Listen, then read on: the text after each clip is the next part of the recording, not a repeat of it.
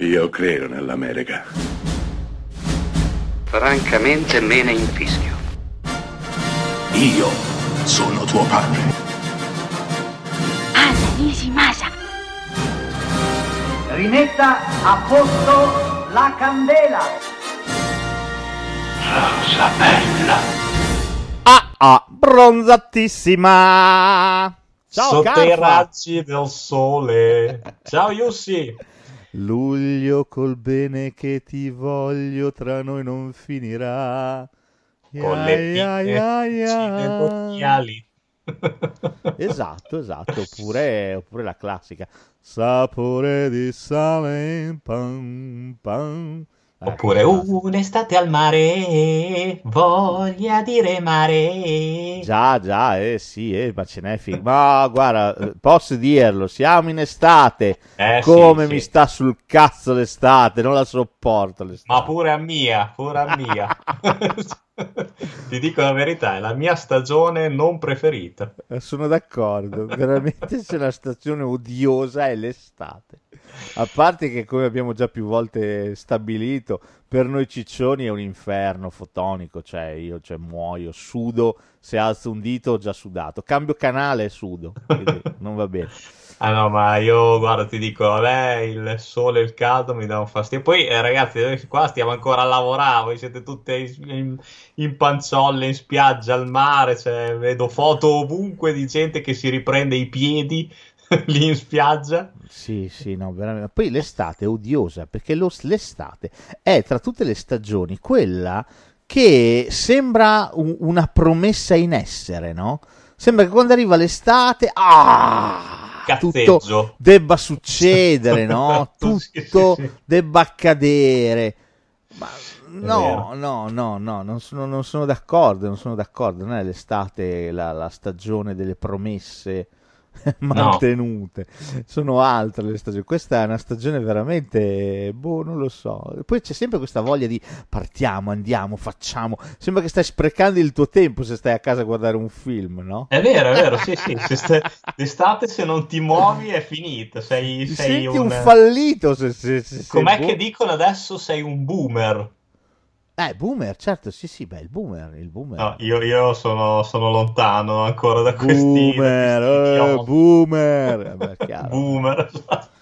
Una volta si diceva sfigato, adesso boomer. Il boomer, eh, beh, certo, no, beh, e diciamo che è un epiteto di solito riservato a personaggi abbastanza anzianotti come noi, tra parentesi. Esatto. Però, insomma, sì, sì, sì, ha tutta la vita. Però sì, l'estate è così, l'estate, l'estate. Che, che stagione più dell'estate è densa e pregna di promesse, di, di frasi sussurrate nell'orecchio, eh? Di quegli amori fuggevoli. Bravo, di appuntamenti dati Esatto. e poi magari non mantenuti. Ci vediamo dietro al pedalò, Esatto, al poi scopri, ciringhito. È tutto così, è tutto così. esatto, poi scopri che devi sempre usare comunque la mano. Quindi per, per quello che mi riguarda l'estate è ricca di frustrazioni, però insomma eh, Eh sì, sì. c'è, c'è, ce la teniamo e finché dura. Comunque, caro Yossi, io ti devo, cioè, vedi, ti devo, devo- devi darmi atto di una cosa, che io sono resuscitato, sono risorto. Oddio mio, in che senso? Eh, Like a nonostante, Jesus. Nonostante tu mi avessi dato in pasta i maiali, come la volta scorsa hai detto. con Max. È vero, è vero, è vero. Avevo sghiacciato Max, adesso è stato ricongelato. Io sei- voglio, fa- io voglio fare una puntata, noi tre, siete stati meravigliosi. tu, eh, tu hai fatto la fine di, di Hannibal, presente? Esatto, La di- fine di- di di Gary Oldman in, Esatto. in Hannibal, ma ti sei, ti sei, sei risorto come una, una-. Manco i maiali mi hanno voluto. visto? Manco i maiali, che non è una bellissima immagine, però insomma, Esatto. Però voglio fare una puntata. Devi scongelare Max la faremo, la faremo, la faremo. Infatti anche lui lo ha detto. La faremo assolutamente, la dovevamo Siete fare, ma stati- poi è arrivato il Covid, quindi ci ha, Esatto. ci ha tagliato Siete i stati gambini. meravigliosi comunque. Vi ho seguito con interesse e grasse risate, veramente. Sì, si sentiva un po' di cazzo il mio audio, ma va bene, roba da ridere. eh, roba da ridere, problemi microfonici che ogni tanto capitano proprio quando non dovrebbero capitare. Comunque va bene. Oh, oggi parliamo, come forse si è evinto dalle nostre parole introduttive, di estate. Proprio così. Estate cinematografica, idea suggerita dal buon Carlo, al quale ha detto facciamo una puntata sull'estate. E ha detto, dai. perché no? E allora mi sono messo a pensare titoli, cazzi, massi. Ah, abbiamo, l- l'ho divisa più o meno in vari capitoli. La prima- il primo grande troncone, che sarà quello che prenderà la maggior parte della puntata, è l'estate italiana. Perché nessuno ci batte sul pianeta Terra quando dobbiamo parlare di estate al cinema. È vero, è vero. Noi Io- cioè, veramente. Cioè, ci saranno dei titoli un po' così, diciamo. Sì, sono Però, eh. titoli un po' così. Ah, devo dire che ne ho tagliati, eh, che ne ho tagliati, che ne ho tagliati, che ne ho tagliati, perché ce ne sarebbero stati veramente un centinaio. È vero. Ho è tagliato vero, a malincuore tutta la parte dei film estivi con Bombolo e Cannavale, però non, non me ne vogliate. Quelli con Nino D'Angelo, anche Peccato, quelli li ho eh. Hai tagliato anche ricchi, ricchissimi praticamente in mutande. Esattamente, no, no, eh, ma ne ho tagliati tanti. Poi però qualcosa ho tenuto, qualcosa ho tenuto. Le chicche. Chiama le chicche o le cacche a seconda di come le vogliamo vedere. Questioni di vocali alla fine, eh, non è mica.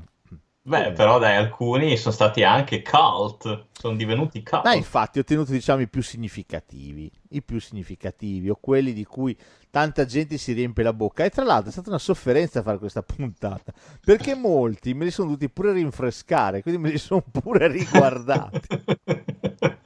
Eh beh, ma lo sai che il nostro lavoro è anche sacrificio. Eh, lavoro, magari, lavoro te pagano, questo un lavoro che... Oh, partiamo Sempre infatti, soldi. cioè, come mi sono dovuto rivedere del 1983 dei fratelli Van- Vanzina, i Vanzinas Brothers, Sapore di mare, un po' l'antesignano di tante storie estive che veramente lasciano il tempo che trovano. Oh, tra l'altro, non so se sai, dello stesso anno di vacanze di Natale, questi in un anno hanno fatto doppietta. Vacanze di. Natale che darà il via a tutti i cinepanettoni del mondo e poi anche Sapore di mare. Che tra l'altro Vacanze di Natale non era neanche malaccio, anzi gradevole il primo. Sì, secondo me Vacanze di Natale qualcosa aveva, però non parliamo dei film eh, natalizi. No, no, no, Beh, ah, sapore, sapore di sale a te non è piaciuto? Sapore, di mare. Non è piaciuto? No, l'ho trovato veramente una merda di film. Tanto per non incorrere in equivoci. ecco. Così eh, già qualcuno ha già smesso di ascoltare il podcast e non ci pensiamo più. Ma sai che, però sai che a me qualcosina... Ah, certo, come no. Di- dimmi, fammi l'elenco delle cose che ti sono piaciute. No, mi è piaciuto, allora mi è piaciuto come scena, eh, ti parlo io, quella di, Vai. di Virnalisi con Calà, quella lì mi ha fatto anche ridere, quando ci prova con Virnalisi. Sì. E poi mi ha fatto ridere, insomma, mh, anche quella dove, dove c'è il padre di, di Calà che dice: Ma questa qui non se la ciullava tuo fratello. E beh, finché resta in famiglia. Vabbè, diciamo, non è, non è che hai citato proprio tantissima roba. Cioè, cita- Oh, allora, qual è, qual è la trama? Allora, perché bisogna dire, i, i fratelli Vanzina, gli si può dire tutto, eh. Sì. Hanno distrutto per, per buona parte del cinema italiano. Hanno creato quel fenomeno aberrante che, che sono i cinepanettoni che attualmente prosperano.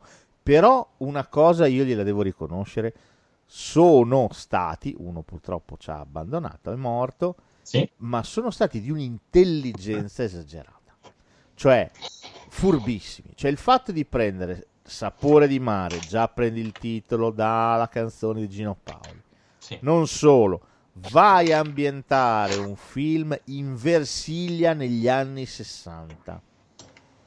Dopodiché Eh. ci metti dentro i soliti caratteri dell'italiano ricco di Milano, Jerry Calà e il fratello insopportabile Christian De Sica, veramente insopportabile. E poi ci metti la, la- la napoletana, che era Marina Suma, che veniva con la famiglia, ok? Metti tutti i vari caratteri italiani, li metti in questo calderone anni 60, lo riempi, lo inzeppi di tutte le canzoni gloriose degli anni 60. Siamo e va tu, sì, siamo Esatto. e va tu, sì, con tanto di balletto che te lo fanno vedere, e fai un film, praticamente fai un film sul niente. Cioè, Sapore di mare non ha una sceneggiatura. Non ha una trama, sì, è vero. Sì, non ha una trama. Cioè, sono episodi a random che accadono ai nostri protagonisti. Sì, Jerry. Calà che arriva in spiaggia con la Vespa. il bagnino che è sempre incazzuso con lui. La famiglia napoletana che pensa solo a mangiare. La figlia che ha la prima volta il cinema estivo. C'è la scena del cinema estivo che è veramente una roba di una pochezza. Loro che arrivano, che fanno casino, mettono il, il cuscino scorreggione a quelli davanti. No, dai, cioè, ci sono delle cose veramente di un brutto. La fidanzata americana di Christian De Sica che tornerà in, in vacanza di Natale. È vero, è È vero. la stessa attrice, è sempre lei. Carina Aff, anche lei è scomparsa recentemente. E faceva la, la fidanzata di De Sica sia lì che là. Con risultati diversi. Christian, Christian De Sica in vacanza di Natale si scopriva essere omosessuale o moderno, come diceva lui. E... Però, ecco, ripeto, è un film senza sceneggiatura. E questo secondo me non- cioè, mi dispiace, non è, non è giustificabile. C'è un insieme di episodi che accadono, cose che accadono. Jerry Calapoi è insopportabile in questo film. È insopportabile. Fa Ma bene o male piaccione. tutti, eh, perché anche, come si chiama lì, quel- il fratello di Marina Suma. Fratelli Maria Eh. Sciamma. Poi hai citato Viernalisi, oh, Viernalisi che vinse pure il Davide Donatello come miglior attrice non protagonista per questo Ah, sì? film. Sì. Cioè, fa la, la milfona, fa, da, Sì, va là, da, ma si può nell'83 vedere la milfona. No, C'è anche co- beh, come eh, questo un po' come faceva anche la Sandrelli in vacanza di Natale. Sì, un po'. Però, pochino. però, insomma, aveva la stessa età di Jerry Calà, quindi più o meno c'eravamo. Sì, sì, sì. E, e poi, e poi, volendo passare soprattutto, volendo perdonare l'ingenuità, volendo perdonare eh, l'impianto cinematografico decisamente episodico, a quel finale che per me non si può guardare. Loro che si ritrovano anni dopo a Forte dei Marmi, tutti anziani, c'è una cosa. Una cosa che non si può guardare. Più Il che altro cioè, è, è in, cioè, è impossibile, cioè, nel senso li ha truccati malissimo, che si vede Cioè, che sono... C'è la fidanzata, la ex fidanzata di De Sica, c'ha una cofana. Cioè, è Esatto, una cofana grigia, poi per il No, resto è è veramente brutto. No, ma poi è Christian De Sica poi è uguale, cioè non è invecchiato, come lo vedi nelle ultime scene, non, è, non, è- non l'hanno invecchiato, è uguale. È uguale, Identico. identico, esattamente come Calà. Sì. E, e loro sono sempre lì, sono sempre i milanesi rampanti Esatto. con ragazze molto più giovani di loro, pronti a mordere la vita, no? Come a dirti non cambieranno mai, saranno sempre gli stessi. Che probabilmente è anche vero, eh, da un certo punto di vista, non dico di no, però, Però un po' triste. è molto triste, molto triste e non credo che sia neanche così veritiero, sinceramente. No, anche per, ma semplicemente per il fatto che siano tutti lì dopo vent'anni, porca miseria, cioè, sempre vanno lì. Ah, ma guarda, c'è anche tutti in Versilia, cioè, Tutti lì, proprio tutti. È bellissimo, tutti. Il fotografo, tutti, tutti Tutti, quanti. tutti. E poi il bello è che non si vedono tra di loro in un primo momento. Cioè, non credo che la capannina sia... La cioè, capannina Capus Mundi. E poi c'è quella irritante voce fuori campo che racconta fatti e misfatti.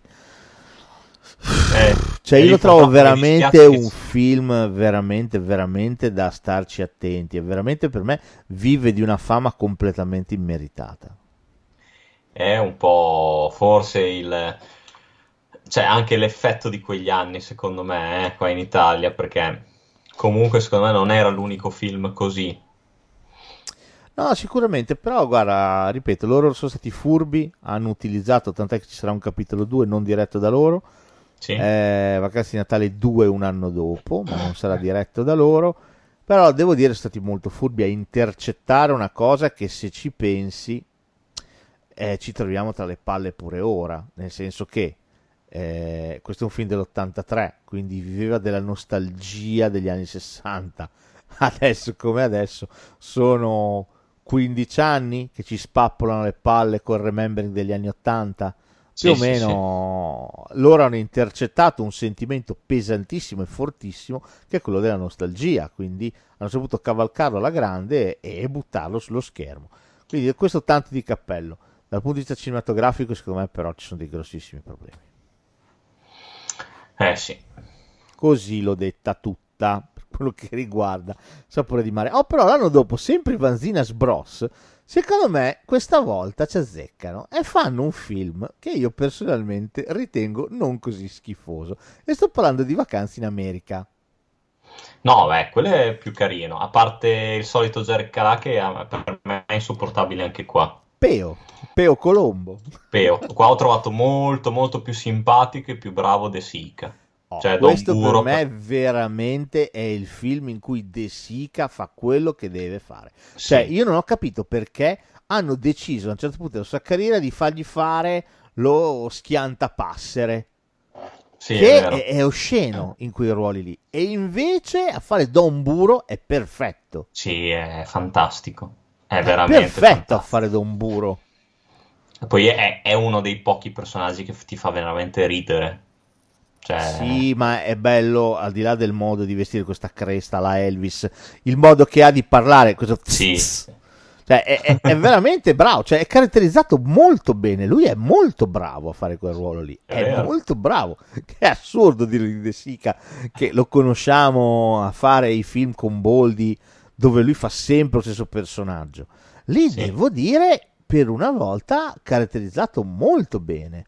Ah, no, no, sono, sono d'accordo con te, veramente è, uno... è poi il personaggio che identifica secondo me il film, cioè non puoi pensare a vacanze in, in America, cioè non pensi a Jerry Calà, pensi e ti viene subito in mente Christian De Sica. Esattamente.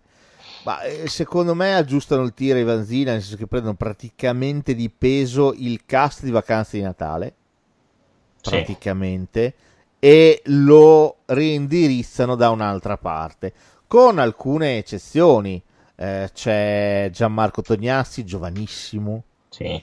c'è la Fenech che non si spoglia per una volta in un film, non si spoglia. E il film, devo dire, è abbastanza ingenuotto. Storia di questa. Qui la trama c'è, esile se vuoi, ma c'è. Un gruppo di studenti di una scuola cattolica prendono e vanno in vacanza in America. Devo dirti, tra alti e bassi, eh, colonna sonora comunque sempre azzeccata e alcune trovate molto divertenti. C'è cosa, cioè, adesso non mi ricordo come si chiama l'attore, quello che faceva Chicco nei ragazzi della terza C. Fabio Ferrari. Esatto, lui è molto bravino. Cioè, i siparieti tra lui e Calà non sono male. Sì, sono sì, sempre sì, a no. caccia di donne. Non sono male, come abbiamo già citato De Sica, come, anche Amendola, devo dire, si difende bene con la sua storiellina con l'Interlenghi. No, sì, dai, è- anche lui è salvabile. È salvabile in questo senso. È un film che almeno un minimo di struttura ce l'ha, questo voglio dire, capito? Un minimo di trama esiste. Come esistono anche due o tre gag indovinate, dai. Il fatto del prete rincoglionito, Don Sì, Faustino, beh, lì, sì. come si chiama, che, che li segue, che non, non- è completamente rincoglionito e perso. No, quello sì, è vero. Che tra l'altro era quell'attore che faceva un botto di pubblicità, me lo ricordo. Sì, sì, eh. C'è la scena che, che Peo va a coso, va dallo schiantatope, a fa- lo va a trovare, che fa l'architetto a New York. Però Don Buro è imbattibile. E anche c'è, quando... e c'è Chicco quando va su che lo vede in mezzo a tutti quanti che sono gay ma che bello ma proprio ma, un'interpretazione meravigliosa dice Peo ma vaffa glielo dice proprio bellissimo glielo dice A me fa morire quando Don Buro fa la ris, fa il cazzo il cazzottone al tipo, l'americano. Ah, così sono stato campione eh? Reggi un po' il cappellone. eh non sembra ma sono stato campione eh? perché parla tutto così è fantastico Se fa l'affari sua, torna sana a casa sua. Viva l'Italia! No, devo dire, questo è un film idiota ma indovinato e ripetiamo per l'ennesima volta consacrazione di De Sica, cioè veramente bravo questo film qua. E soprattutto non ha neanche quel finale patetico di sapore di mare. Sì, evitiamo quella roba lì. Qui c'è solo voglia di... Poi ci sono, ci sono delle cose allucinanti. C'è il, il fidanzato della Interlenghi, ti ricordi? Che, sì, il fotografo. Sempre, che filma qualsiasi cosa e si fa raccontare la partita via telefono da New York. Ma dai, voilà. Ci sono delle cose allucinanti, però insomma... Eh dai, questo sì, alza un po', un minimo il livello dai, dei Vanzina. Ma tu dirai, vabbè, sono fenomeni che appartengono agli anni Ottanta, al passato. Ma questa è una cosa che può dire chiunque non si è incappato nel nuovo film di Netflix, disponibile proprio da una settimana, proprio appena appena arrivato, un film dile- diretto da Antonio Usbergo e Nicolò Celaia, film del 2020, che si chiama Sotto il sole di Riccione. Allora, questo non l'ho visto. Questo è scritto da Il Vanzinas Bros, rimasto, resiliente. Enrico. Non l'hai visto? Eh, cosa ti perdi? Un grandissimo film. Bello. Immagino, dal tono di voce sento che... no, guarda, questo è pure peggio di Sapore di Mare. Guarda, l'ho inserito sì. solamente per dirvi statene lontani come una merda che è stata sotto il sole. Ma il cast è composto da? a tutti i giovinotti di Belle Speranze, più Isabella Ferrari e Coso e dai, il doppiatore, quello che fa la voce di, di Russell Crowe, mi sembra. Luca Ward? Bravo, Luca Ward non mi veniva. Che è invecchiato in un modo allucinante. Era da un po' che non lo vedevo, non lo riconoscevo più. Fa il butta fuori, ma è irriconoscibile è riconoscibile. C'ha la love story con la, con la Ferrari. Che, che, film. Ah, eh, X ragazzi, uno tra l'altro, uno timidissimo con gli occhialini. Allora, più o meno c'è. Allora, quello timidissimo con gli occhialini che arriva, è innamorato della vita di una, ma non ha avuto mai il coraggio di dirglielo. E va bene. Poi abbiamo quello che arriva per sfondare, per fare il concorso canoro, arriva troppo tardi, non lo prendono, è lì in spiaggia, lo prendono a fare il bagnino, così, assunto, così. Va bene, molto, molto, credibile. E diventa l'idolo di tutti, eh? eh, tutti che ci giocano, tutti bravi, va bene. Poi c'è la Ferrari che arriva col figlio non vedente, attenzione, figlio non vedente, e, e, e niente, ovviamente lo, lo, segue perché ha paura di tutto quello che può succedere, e c'è, e lì incontra Luca Ward. Poi eh, abbiamo eh, il figlio del, mm, del, datore di lavoro del bagnino che fa balotta mm-hmm. con il bagnino e, fanno, e diventa molto amico del ragazzo non vedente. In mezzo a tutto questo svetta la figura meravigliosa, principesca, titanica di un Andrea Roncato che quando parla non si capisce quello che dice. Perché, perché biascica, sì, non si capisce un cazzo. L'ho notato anch'io recentemente. Il suo personaggio è forse il più bello del film. Lui è ovviamente un ex bagnino che affitta una camera a Riccione, va bene? E lui ovviamente dà, dispensa consigli su come conquistare le donne. Cioè, guarda. Solo peccato che non si capiscano. Veniamo al colpo di genio. Perché si chiama Sotto il sole di Riccione, secondo te? Eh, perché sono a Riccione? No, perché c'entrano i Z giornalisti. e Tommaso Paradiso, c'entrano loro, c'entrano. Perché ah, il tutto culminerà in un concerto dei The giornalisti alla fine Va bene? Perché i due dabbenuomini che dirigono questo film, che eh, si sono fatti le ossa con i videoclip, hanno fatto molti videoclip dei, dei giornalisti e quindi il film nasce da, da questa cosa qua. Ma è allucinante. Io se penso alle cose che ha prodotto Netflix in Italia mi si gela il sangue nelle vene. Ancora ricordo quel Natale a 5 stelle Cine Panettone diretto da Marco Risi, addirittura, Mary per sempre, Mary per sempre, Ragazzi fuori, Il muro di gomma, Soldati 365 giorni all'alba, cioè, mi è finito a fare Natale a 5 stelle per Netflix. Cioè, io, ma, cioè, veramente... Ma evidentemente c'è un sistema di lobotomizzazione automatica quando entri Cinecittà adesso. Sì, cioè non lo so, è come se, se Netflix avessero vari livelli, no? Dicono, vabbè, in Italia cosa gli piace? C'è il sole, Apizzu, Mandolin, ah, festa, ah, facciamo tutti i film un po' di cazzo, che sono contenti, si divertono. Boh. Non, non, si capisce. Tra l'altro, so che anche tu hai visto da poco quel meraviglioso film di The Hold Guard, che si chiama esatto, The Hold Guard, sì, con sì. Charlize Theron e un, un impalpabile Marinelli. Sì, esatto. E esatto. so che anche a te è piaciuto molto. Moltissimo, moltissimo. Cioè, sì, è un filmetto, filmetto. Sì, è un film inutile, possiamo film dirlo. Inutile, sì, è sì, un sì, film sì, un film inutile. inutile. Oh. Ma, ma, purtroppo ne vedo tanti adesso di action, cioè non c'è più un action che mi riesca a coinvolgere come quelli, come quelli di una volta, dite quello che volete, che siano nostalgici, così, eh, anni 80, tutto quello che volete, ma una volta i film d'azione erano più belli, secondo me. Ma guarda, ti dico la verità, il problema vero di questo film è che cioè non è inguardabile. Si guarda, no, no. Si è guarda, divertente, ma... è carino, tutto quello che volete voi. E lo dimentichi subito dopo. E per me ha un problema enorme. Cioè, racconterebbe di un gruppo di immortali che non muoiono mai e hanno attraversato le, le epoche combattendo sì. Per vari ideali, eccetera. Oh, hai una cosa interessante da raccontare, non eh, la racconti?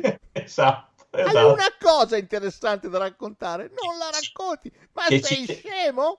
Che ci tengo a dire perché sai che io mi incuriosisco sempre da quando ci sono i film tratti dai fumetti. Nel fumetto questa cosa qua veniva più raccontata, cioè i personaggi venivano più sviluppati, si capiva, si aveva un feedback. Qua non c'è un cazzo. No, qui il feedback che hai è che devi capire da, da che epoca arrivano secondo lo spadone sì, che sì. usano. Sì, no, è una cosa di una tristezza infinita. No, cioè Marinelli va in giro con uno spadone che è più grande di lui. E poi, e poi oltretutto, cioè, ci sono veramente tante ingenuità. Cioè, il, il, tipo che è stato buttato fuori, il pass che gli va ancora, lo usa lei tranquillamente, entra dappertutto. cioè... no, veramente un film inutile, inutile. Oh, vabbè. Vabbè, comunque, chiusa, chiusa parentesi. Sì, sì, sì. Sotto sole di direzione, però, è peggio. Eh? Sotto sole di direzione è peggio. Cioè, veramente un film brutto. Lasciate perdere, non guardate, non dategli neanche una possibilità. E dispiace. E dispiace vedere Isabella Ferrari coinvolta in questa roba qua. Dispiace vedere Andrea Roncato, che, che, che stiamo parlando di questo grande attore, coinvolto in questa roba qua Dispiace, dispiace, sì, dispiace perché è un film veramente a prova di lobotomia, veramente ha, ha una trama cioè, disarmante. Poi, poi è tutto è tutto, cioè le ragazze sono tutte zoccole, tutte quante, cioè eh, hanno una facilità nel, nel volerla dar via che boh, a me non risulta poi... sì, poi non si fanno una bella figura, cioè le donne se no, vengono rappresentate. Cioè, veramente... Eh, ridotte veramente a donne oggetto, cioè il bagnino, quello che è venuto lì per fare l'audizione e cantare, cioè ci avrebbe una fidanzata, va bene? La fidanzata, eh, ta ta ta lui lì conosce una, va bene? Che ovviamente okay. si innamora di lui perdutamente, no? E ne vuole a pacchi, a tronchi, e gli fa capire in tutti i modi possibili e immaginabili che ne vuole a tronchi. Cosa succede? A un certo punto arriva in scena la migliore amica della fidanzata di lui, okay. che è venuta lì a Riccione, e quindi sembra un po' che lo controlli. Così come un fulmine a ciel sereno, senza nessun tipo di presupposto, così improvvisamente lui si innamora della migliore amica della fidanzata sua. Ma perché? Cioè, è una cosa che, che capita così. boh. Mamma mia, no, vera- è un film veramente scritto con il culo, manco coi piedi, con il culo. Quindi lasciate perdere, vi prego. Passiamo oltre. Oh, film un po' più serioso, dai. 1996, Paolo Virzì mi fa ferie d'agosto. Beh, sì, ma questo non mi è dispiaciuto. Questo, questo è carino, non è male, eh? Questo non è male affatto. Questo non è male, si riconosce proprio l'impronta di Virzì qua, un po' più serioso, come hai detto giustamente, ha quell'ironia un po' più amara, se vuoi. Sì, diciamo che riconduce tutto quanto a... è, è un film del 96, probabilmente un po' si vede, riconduce tutto quanto allo scontro destra-sinistra, no? Sì eh, Silvio Orlando di sinistra, eh, senza televisione, no? Ok? Anche molto molto hipster se vuoi. Dall'altra fantastichini e famiglia di destra, la televisione a tutti i costi, eccetera, eccetera. Ovviamente nelle famiglie non tutto andrà esattamente eh, come si pensa, comunque all'interno del eh, della, della, consapevolezza di sinistra di Silvio Orlando, c'è qualcuno che si discosterebbe volentieri da questo tipo di visione del mondo. Dall'altra parte, idem, quella di Fantastichini. Devo dire, devo dire non, è, non è male questo film, non è male per niente. Racconta un'Italia che forse è un po' distante da noi, che ha avuto delle, delle abbiamo avuto delle evoluzioni, ma poi alla fine, ben guardando, neanche tante. Sì, diciamo che effettivamente sia un film un po' figlio del suo tempo, eh. però come dici tu non è invecchiato neanche malissimo. Poi cioè, non c'è neanche da confrontare con i titoli precedenti, qua abbiamo degli attori, cioè in primis i due protagonisti maschili, ma, ma potrei aggiungerti anche gli altri, c'è la, c'è la Paola Tiziana Cruciani, c'è eh, come si chiama, anche la, anche la, cosa se vuoi, la, la, la, Ferilli. La Ferilli, sì sì. C'è Papaleo, insomma. C'è a, me Papaleo, c'è... a me Papaleo non piace, però qua non è neanche male. Sì, qui non è neanche male.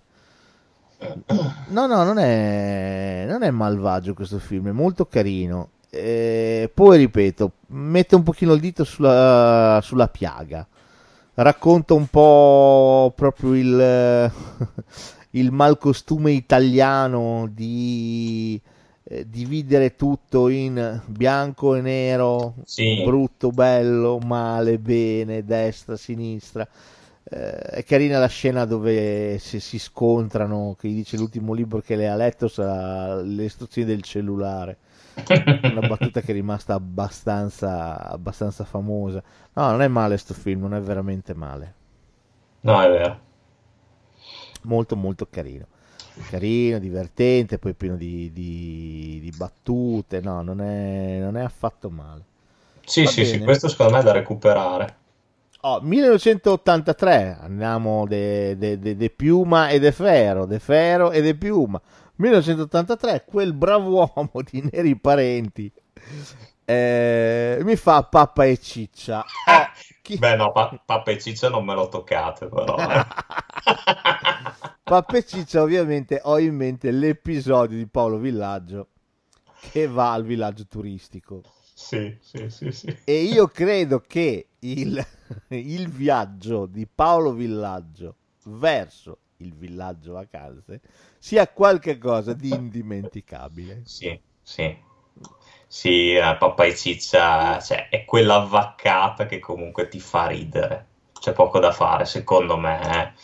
Cioè, io ancora adesso, ogni, ogni, volta, ogni volta che lo vedo, ci sono tante scene che a me cioè, mi, mi fanno ridere obiettivamente. Cioè, quelle risate proprio alla cazzo. Sì, con uh, Lino Banfi che fa il capitano Tombale, che, guida, che pilota l'aereo. Vabbè, tanto un charter. La, la hostess sgotevolissima e zoppa che gira con la lavagna così alassate le cinture. che vuoi, Semio Lupini? Esatto. Che vuoi, Semio Lupini? Piano, porca puttana, che si rompe tutto. La gente che sfrombola nel nulla e lei ci mette il giornale. E poi è il film che ha fatto conoscere la, il famoso tormentone. Italiano, baffi neri, suona il mantolino. No, c'era già in Fantozzi c'era... quello. Ah, era già stato fatto in Fantozzi. Quando, quando Fantozzi e Filini, altro film che con le vacanze c'entra, perché c'è l'episodio, loro comprano la barchetta, ti ricordi? Sì, sì. E vanno nel campeggio. Ah, è vero, a tarda notte arrivano. È vero, è vero. la tenda e, e Filini ovviamente c'entra sempre il ditone di Fantozzi, il pollicione di Fantozzi e si sente dalla tenda Pasta, fuori italiani, sempre festa, sempre suona mandolino, mangia spaghetti. E è bellissimo perché uno dice all'altro la smetta con quel mandolino. Quindi siamo a dei livelli. Colui che gli centra il dito, inizia a fa... prende, va via, si esatto. tappa la bocca. E poi, e poi, dopo fa il bis. Lì, lì cioè, stiamo parlando di qualche cosa di sia altro che pappa e ciccia. Cioè, il, il uh, Fantozzi, il primo, è qualcosa di, di, epocale, cioè ogni scena vale veramente una fetta di cinema italiano. eh vabbè, comunque sono Però dai, anche Pappa e Ciccia se, ha, ha, fatto il suo lavoro, dai. Sì, poi devo dirti, è anche interessante lo spaccato del villaggio vacanze, non è male. Sì, Questa sì, cosa sì. del buffet, tutti che ah, si lanciano. Non è, non è, malvagio, non è affatto malvagio, ti dico la verità. Quindi, insomma... Sì, sì, sì, sì, dai, c'è rimasto nel cuore, nel cuore, Pappa e Ciccia. No, poi c'è il viaggio col capitano Tombale resta qualche cosa che è impossibile stare seri. Non, non, avete, non lo so, non avete il muscolo del riso. Se... Sì, sì, sì, è impossibile. Cioè... No. È fantastico. Sempre Ferro e Piuma, Ferro e Piuma. Altro film serio, 1993, Nanni Moretti, Caro Diario. Ho ah, in beh. mente soprattutto il primo episodio, volendo anche Isole, ci starebbe con le vacanze. Però soprattutto il primo per me è fantastico. Il primo episodio dove c'è lui in Vespa che attraversa questa Roma assolata, ferragostana, deserta. deserta e sì. lui gira tutti i quartieri. Ma com'è quell'episodio di Caro Diario? Eh, quello è secondo me un po' il simbolo del film, è quello che più lo rappresenta. Jennifer Bills! Vedete che c'è Jennifer Bills? sì. No, è un film. Cioè, perché Nanni Moretti, tra l'altro, adesso invecchiando, ha iniziato a fare film diversi. Quindi penso a mia madre, penso alla stanza del figlio. Quindi l'abbiamo un po' identificato, anche le nuove generazioni l'hanno un po' identificato come uno un po', un po palloso, se vogliamo, no? E in realtà Moretti è cioè, di un divertente, di un divertito che spacca. Vero. Cioè, i suoi film sono non tutti quanti, però alcuni sono veramente. Questo poi in particolare per me è bellissimo. Cioè, lui che va a guardare i film di Roma, i cinema di Roma, ti ricordi? Che trova Henry Pioggia Vero. di Sangue. sì, che ha fatto la crociata contro Henry Pioggia di Sangue. è veramente bello. E anche l'episodio Isole, dove c'è lui che cerca, va con questo suo amico, vanno per tutte le varie isole eolie, no? A cercare la tranquillità. E lì tutte le varie isole, ognuna ha la sua caratteristica. C'è quella dove ci sono i figli primogeniti che tengono in ostaggio i genitori, ti ricordi? Vero, che rispondono sempre solo loro al telefono. E tu quando chiami devi parlare con loro dieci minuti prima che ti passino il papà o la mamma. È veramente forte. Tra l'altro, se non sbaglio, film eh, velocissimo, dura poco più di un'ora. Mi sembra. No, cioè, siamo non... sull'oretta e mezza. Siamo Sembrava anche meno. Però sono... è, è, veramente molto divertente. Il suo amico che è un filosofo che dovrebbe odiare la televisione, invece si, si invaghisce della TV, diventa un fan di Beautiful e addirittura a Stromboli trovano degli americani e li vanno a stalkerare, a rompere i maroni per sapere in anticipo quello che succede in Beautiful. Veramente bello. E poi al di là dell'ultimo capitolo che si chiama Medici, che è molto biografico, molto autobiografico, parla veramente di un eh, di un problema che ha avuto, che ha incontrato Moretti, sembrava avesse un, uh, un linfoma di Hodgkin, sì, sì. Eh, quindi ha passato tutta una traversia di esami, controesami, eccetera. Devo dire, i primi due capitoli sono completamente, soprattutto il primo, quello in Vespa, già citato, quello è fantastico. Lui che gira per Spinacceto, lui che racconta come è cambiata Roma come si è evoluta, come quelli che erano quartieri res- non residenziali ma poveri, periferici, sono diventati residenziali col tempo. E poi c'è quel finale fantastico di lui che arriva in Vespa a sì. Ostia dove hanno ammazzato Pasolini. Eh, insomma, devo dire, per me Caro Diario è veramente tantissima roba. Eh. Sono, sono d'accordo, no? anche questo è da un po' che non, non lo guardo, vorrei, lo voglio recuperare. Ah, questo è veramente un bel film, proprio un bel film. Io questo è anche un bel, è un bel modo per approcciarsi a Moretti, per iniziare a capire un po' la sua poetica assurda. Ah, è molto bello, caro diario. Se vi capita, guardatelo perché è veramente molto molto bello.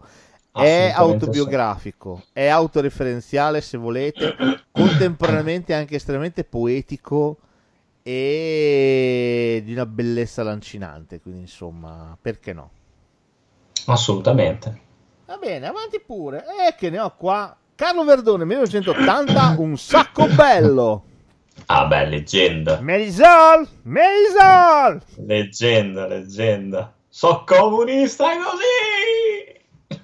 Esattamente. Ah, un sacco bello è il film che eh, fa debuttare eh, Carlo Verdone alla regia. Lui veniva Vabbè. dal cabaret, veniva dalla televisione, i suoi personaggi erano memorabili. Leone gli produce il film, Sergio Leone gli produce il sì. film, musica di Ennio Morricone tra l'altro, che è mancato esatto. da poco, ci manca. E di nuovo episodi, il primo, quello di eh, questo ragazzotto che rimane in città, teoricamente un pomeriggio dovrebbe raggiungere la madre, incontra questa ragazza spagnola che sta cercando l'ostello della Juventus, come dice lui, finirà invece a casa di lui. E lui ovviamente ci, si innamorerà come una pera cotta di lei salvo poi rimanerci malissimo quando arriverà anche il fidanzato. E abbiamo l'episodio con il buro di periferia che ha organizzato tutto quanto per andare in Jugoslavia a trombare delle gragnocche col suo vicino di casa col suo amico vicino di casa. Se non che il vicino di casa gli viene tipo la peritonite, una roba simile, quindi lui rimane appiedato, rimane da solo. Terzo ed ultimo episodio, forse, forse non dico il più bello, forse sì, il mio preferito, questo figliolo che è il figlio di Mario Brega nel film, che, che se n'è andato di casa, se n'è andato per aderire a una comune hippie e niente, il padre lo rincontrerà eh, e se lo riporterà a casa per cercare di fargli cambiare idea e ricondurlo in seno alla famiglia. Per me questo episodio è pieno zeppo di robe. Ah, padre! Ah, spada fuoco! Cioè, eh, vabbè, sì, poi questo è l'episodio più bello perché c'è un campionario di, di ruoli di Verdone. Nello stesso episodio sì, fa, fa, il prete sbaglio... e fa il professore. Sì. Mio figlio Gabriele all'età di 17 anni. Dopo. Eh? Ne arriva un altro dopo, fa il prete, il professore, Sergio e poi ne arriva anche un altro in quell'episodio lì. Non mi ricordo, il vicino di casa, possibile. Eh, non mi ricordo. Sì, sì, ce n'è un altro. Il professore fantastico. Mio figlio Gabriele, età di 14 anni, mi risponde in seguito ha una sua risposta maleducata Domani. nei miei confronti. Gli dissi: tu domani andrai a scuola senza scarpe. Il mattino dopo trovai un biglietto sul mio comodino e sapete cosa c'era scritto? E la fidanzata di Sergio gli dice Astronzo punto esclamativo. Con quella cicles. No, c'era scritto grazie papà.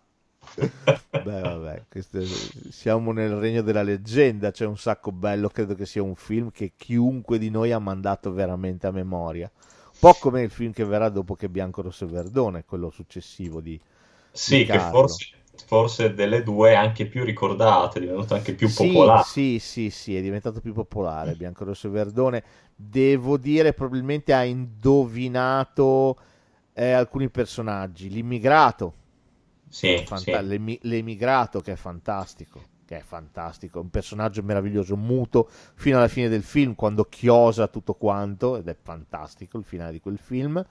Furio, Magda Tomiami, con la sì, famosa sì, telefonata sì, all'ACI e compagnia cantando. E poi, e poi c'è Mimmo, Mimmo con la Saralella. Sì, è, lì è, eh, dolcissimo, è dolcissimo. Secondo me la, la, la grande fortuna di Bianca Rosso Verdone è stata forse ancora di più che i personaggi di Verdoni comprimari, perché qua c'è Brega, la sorella, Infanti. Stamano può essere più, ma può essere ferro. Sì, la, la moglie di Furio, la, la Sampiter, mi sembra Irina Sampiter, che cioè, sono, sono tutti veramente spettacolari. Cioè. Poi la sorella, sì, è, è struggente in quell'episodio lì.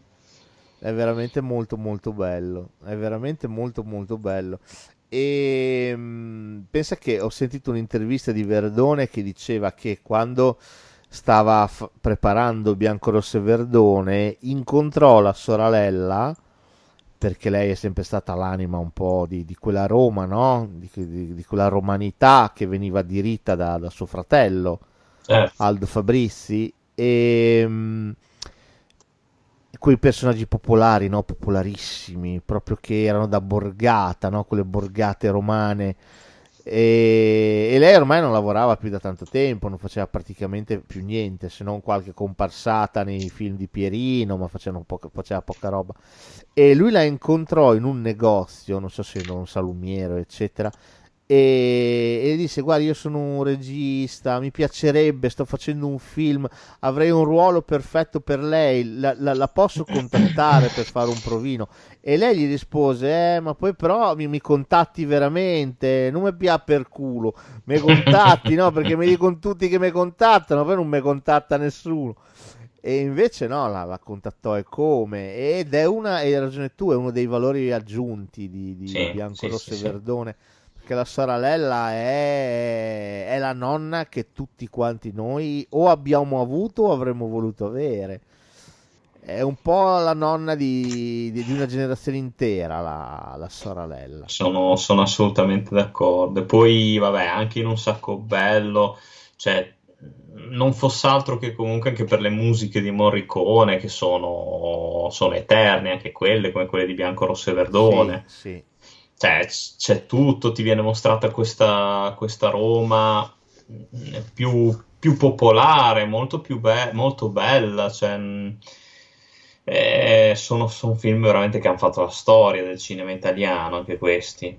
Sì, perché secondo me erano film che erano costruiti a partire dai personaggi. Sì, sì. Cioè, eh, adesso ultimamente si costruiscono i film sulle situazioni la trama va bene, la sceneggiatura va bene, ci mancherebbe, ma se non hai dei personaggi forti, guarda che i, i personaggi di Un Sacco Bello, di Bianco Rosso e Verdone, sono personaggi che di fatto tu di loro non sai, non dico praticamente nulla, ma quasi nulla, eppure hanno una potenza filmica per come sono scritti, perché anche le poche frasi che dicono hanno una potenza che te li restituisce in quanto personaggi concreti. Sì, e sì, questa sì, cosa qui, guarda, per me non ha, non ha prezzo, non ha veramente prezzo. Sono, sono d'accordo, sì, sì, è un film che a distanza di tanti anni comunque è ancora veramente attualissimo, piacevole. Sì, veramente un bellissimo film. Ah, eh, vedi, Verdone, da Roma facciamo un salto, andiamo a Bologna. Già immagino.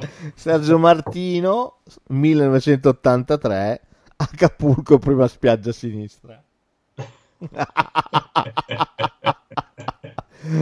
che film meglio di Acapulco, prima spiaggia a sinistra? È Celebra fi- l'estate. È il film con eh, i due nuraghi più belli da- della storia del cinema italiano. D'accordo. Gigi Sammarchi e Andrea Roncato. Qui Andrea Roncato non biascicava. È vero. E devo dire, anche rivisto oggi, me lo sono rivisto per questa occasione. Acapulco ha delle cose, ha delle cose, ha dei momenti felici. Ha dei momenti estremamente felici.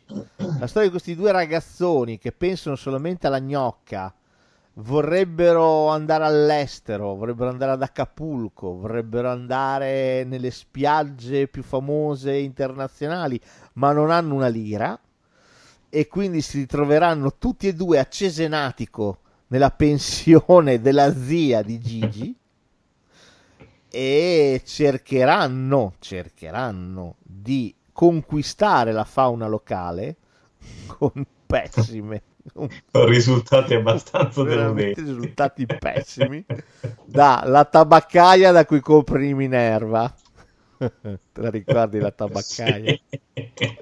e Minerva più Minerva più più Minerva più, più grandi di più di più Ma cosa vuole? La confezione? Sì, quella! Me la dia! E va bene. Mamma mia, ragazzi. Addirittura daranno fuoco alla pensione della zia, così sti cazzi in Minerva che sono comprati.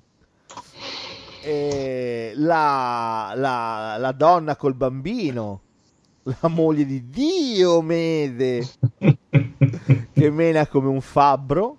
Insomma, ci sono tutte queste cose che sono molto ingenue Eppure di nuovo raccontano un'Italia, raccontano l'Italia degli anni Ottanta, raccontano l'Italia dello slippino modello Hulk, dove il pacco deve essere bello prominente, raccontano la voglia di esibirsi, di mettersi in mostra e di conquistare le donne, perché ci do che ci do che ci do, no? È Sì, il mantra sì. del film. Viva le donne che sono come l'acqua santa, quando le tocchi il miracolo non manca. Stiamo parlando veramente di qualche cosa di oltre. Per Gigi e Andrea, alla fine, la pace dei sensi eh, sarà il ritorno Bo- a Bologna. Coinciderà Bologna con il ritorno a Bologna, dove rincontreranno Geggia. E una sua amica. Andrea, presente la sua amica sarda, Oh, che gli spalancheranno le gioie del sesso. Andrea, neanche un paio di mutandine sai levare. Vabbè, dai, va là. Bellissimo, Stiamo bellissimo. veramente parlando di quel. Poi in mezzo c'è anche qua caratteristi ah, Sì. c'è con la vanga. C'è coso, c'è. Oddio, non mi viene. Oddio, Ti oddio. ricordi? C'era anche qua, c'è che- quello che c'era sempre in quei film, Sal Baccaro. Ti ricordi quello che era affetto da que- quello bruttissimo che era affetto da quella malattia? Che aveva questa testona, ti ricordi? Che c'era sempre in tutti i film. Un po' come Gigi il fenomeno. Es- Esatto, Jimmy, Jimmy il Jimmy fenomeno. il fenomeno, scusa. Sì, sì, sì, è vero, Jimmy, è vero. Mi confondevo con Gigi il bullo, che quella è un'altra cosa. È vero. Jimmy il fenomeno. No, è vero, è vero. c'è- e c'erano sempre quei No, caratteristici poi c'è che... anche cose, mi è venuto in mente, c'è anche Giorgio Trestini. C'è. Sì, sì. Oh, Giorgio Trestini, apro una piccola parentesi, è un- se lo andate a vedere su, su Google lo riconoscete sicuramente perché ha fatto una miriade di film. Per darvi l'idea è il portiere che defenestra in continuazione Johnny Stecchino. Sì, Benigni in Johnny Stecchino. E mm, lui ha fatto una marea di film come, come comparsa, come, eh, come caratterista, tutto bene, non c'è problema. Ma lui divenne famosissimo a Bologna per l'amore di gruppo. Uno e due, non so se te li ricordi. me li ricordo, no? Cioè, mh, me li ricordo adesso vagamente. Oh, praticamente in zona proprio sotto le due torri attaccate c'era il, il teatro scuola Bibbiena si chiamava Sì, era un vero. teatrino che non era un teatrino era un sottoscala ma veramente un sottoscala ci stavano 20 persone sedute su degli specie di di, di eh, non erano neanche sedie, erano degli specie di spalti improvvisati, era una roba allucinante, ma ci stava in 20, non di più. E il palcoscenico era un, una roba rotonda messa lì e tu eri attaccata agli attori, ma veramente in bocca agli attori, no? perché era un sottoscala, ma veramente un sottoscala. E lui, per la bellezza di una roba tipo 20 anni, ha portato avanti sto cazzo di amore di gruppo. Amore di gruppo 1 e 2 era una roba che lui metteva in scena tutte le settimane e lui ne andava particolarmente orgoglioso. Devo dire, non era neanche male. Io l'ho visto un paio di volte, mi è capitato di vederlo almeno un paio di volte. Devo se non- dire, non è, non è male. Ma poi, se non sbaglio, lui aveva anche insegnato recitazione a Sì, Bologna. Sì, sì, sì, no, lui era, diciamo, lui insegnava teatro. Questo teatro scuola Bibbiena era proprio anche una scuola di teatro. Mm, mm. Beh, insomma, comunque, per dire, un- forse qualcuno di voi che ci ascolta da Bologna questa cosa se la ricorda. Ma è L'amore ancora di tra noi Trestini o no? Sì, che io Come- sappia, sì, che io sappia. Mm. Comunque, il maestro Trestini è un uomo abbastanza particolare, tra l'altro l'ho conosciuto bene, perché successivamente si era messo a fare l'amore di gruppo 1 e 2 al teatro a 7 Gold, lì da noi, quindi fa- abbiamo fatto gli spot insieme. Un soggetto tutto particolare, ecco, mettiamola così. non indaghiamo oltre. Insomma. Non indaghiamo oltre, però un, insomma, uno dei, dei, più interessanti caratteristiche del nostro cinema, un omone, un omone anche molto forte, eh, una bellissima presenza scenica.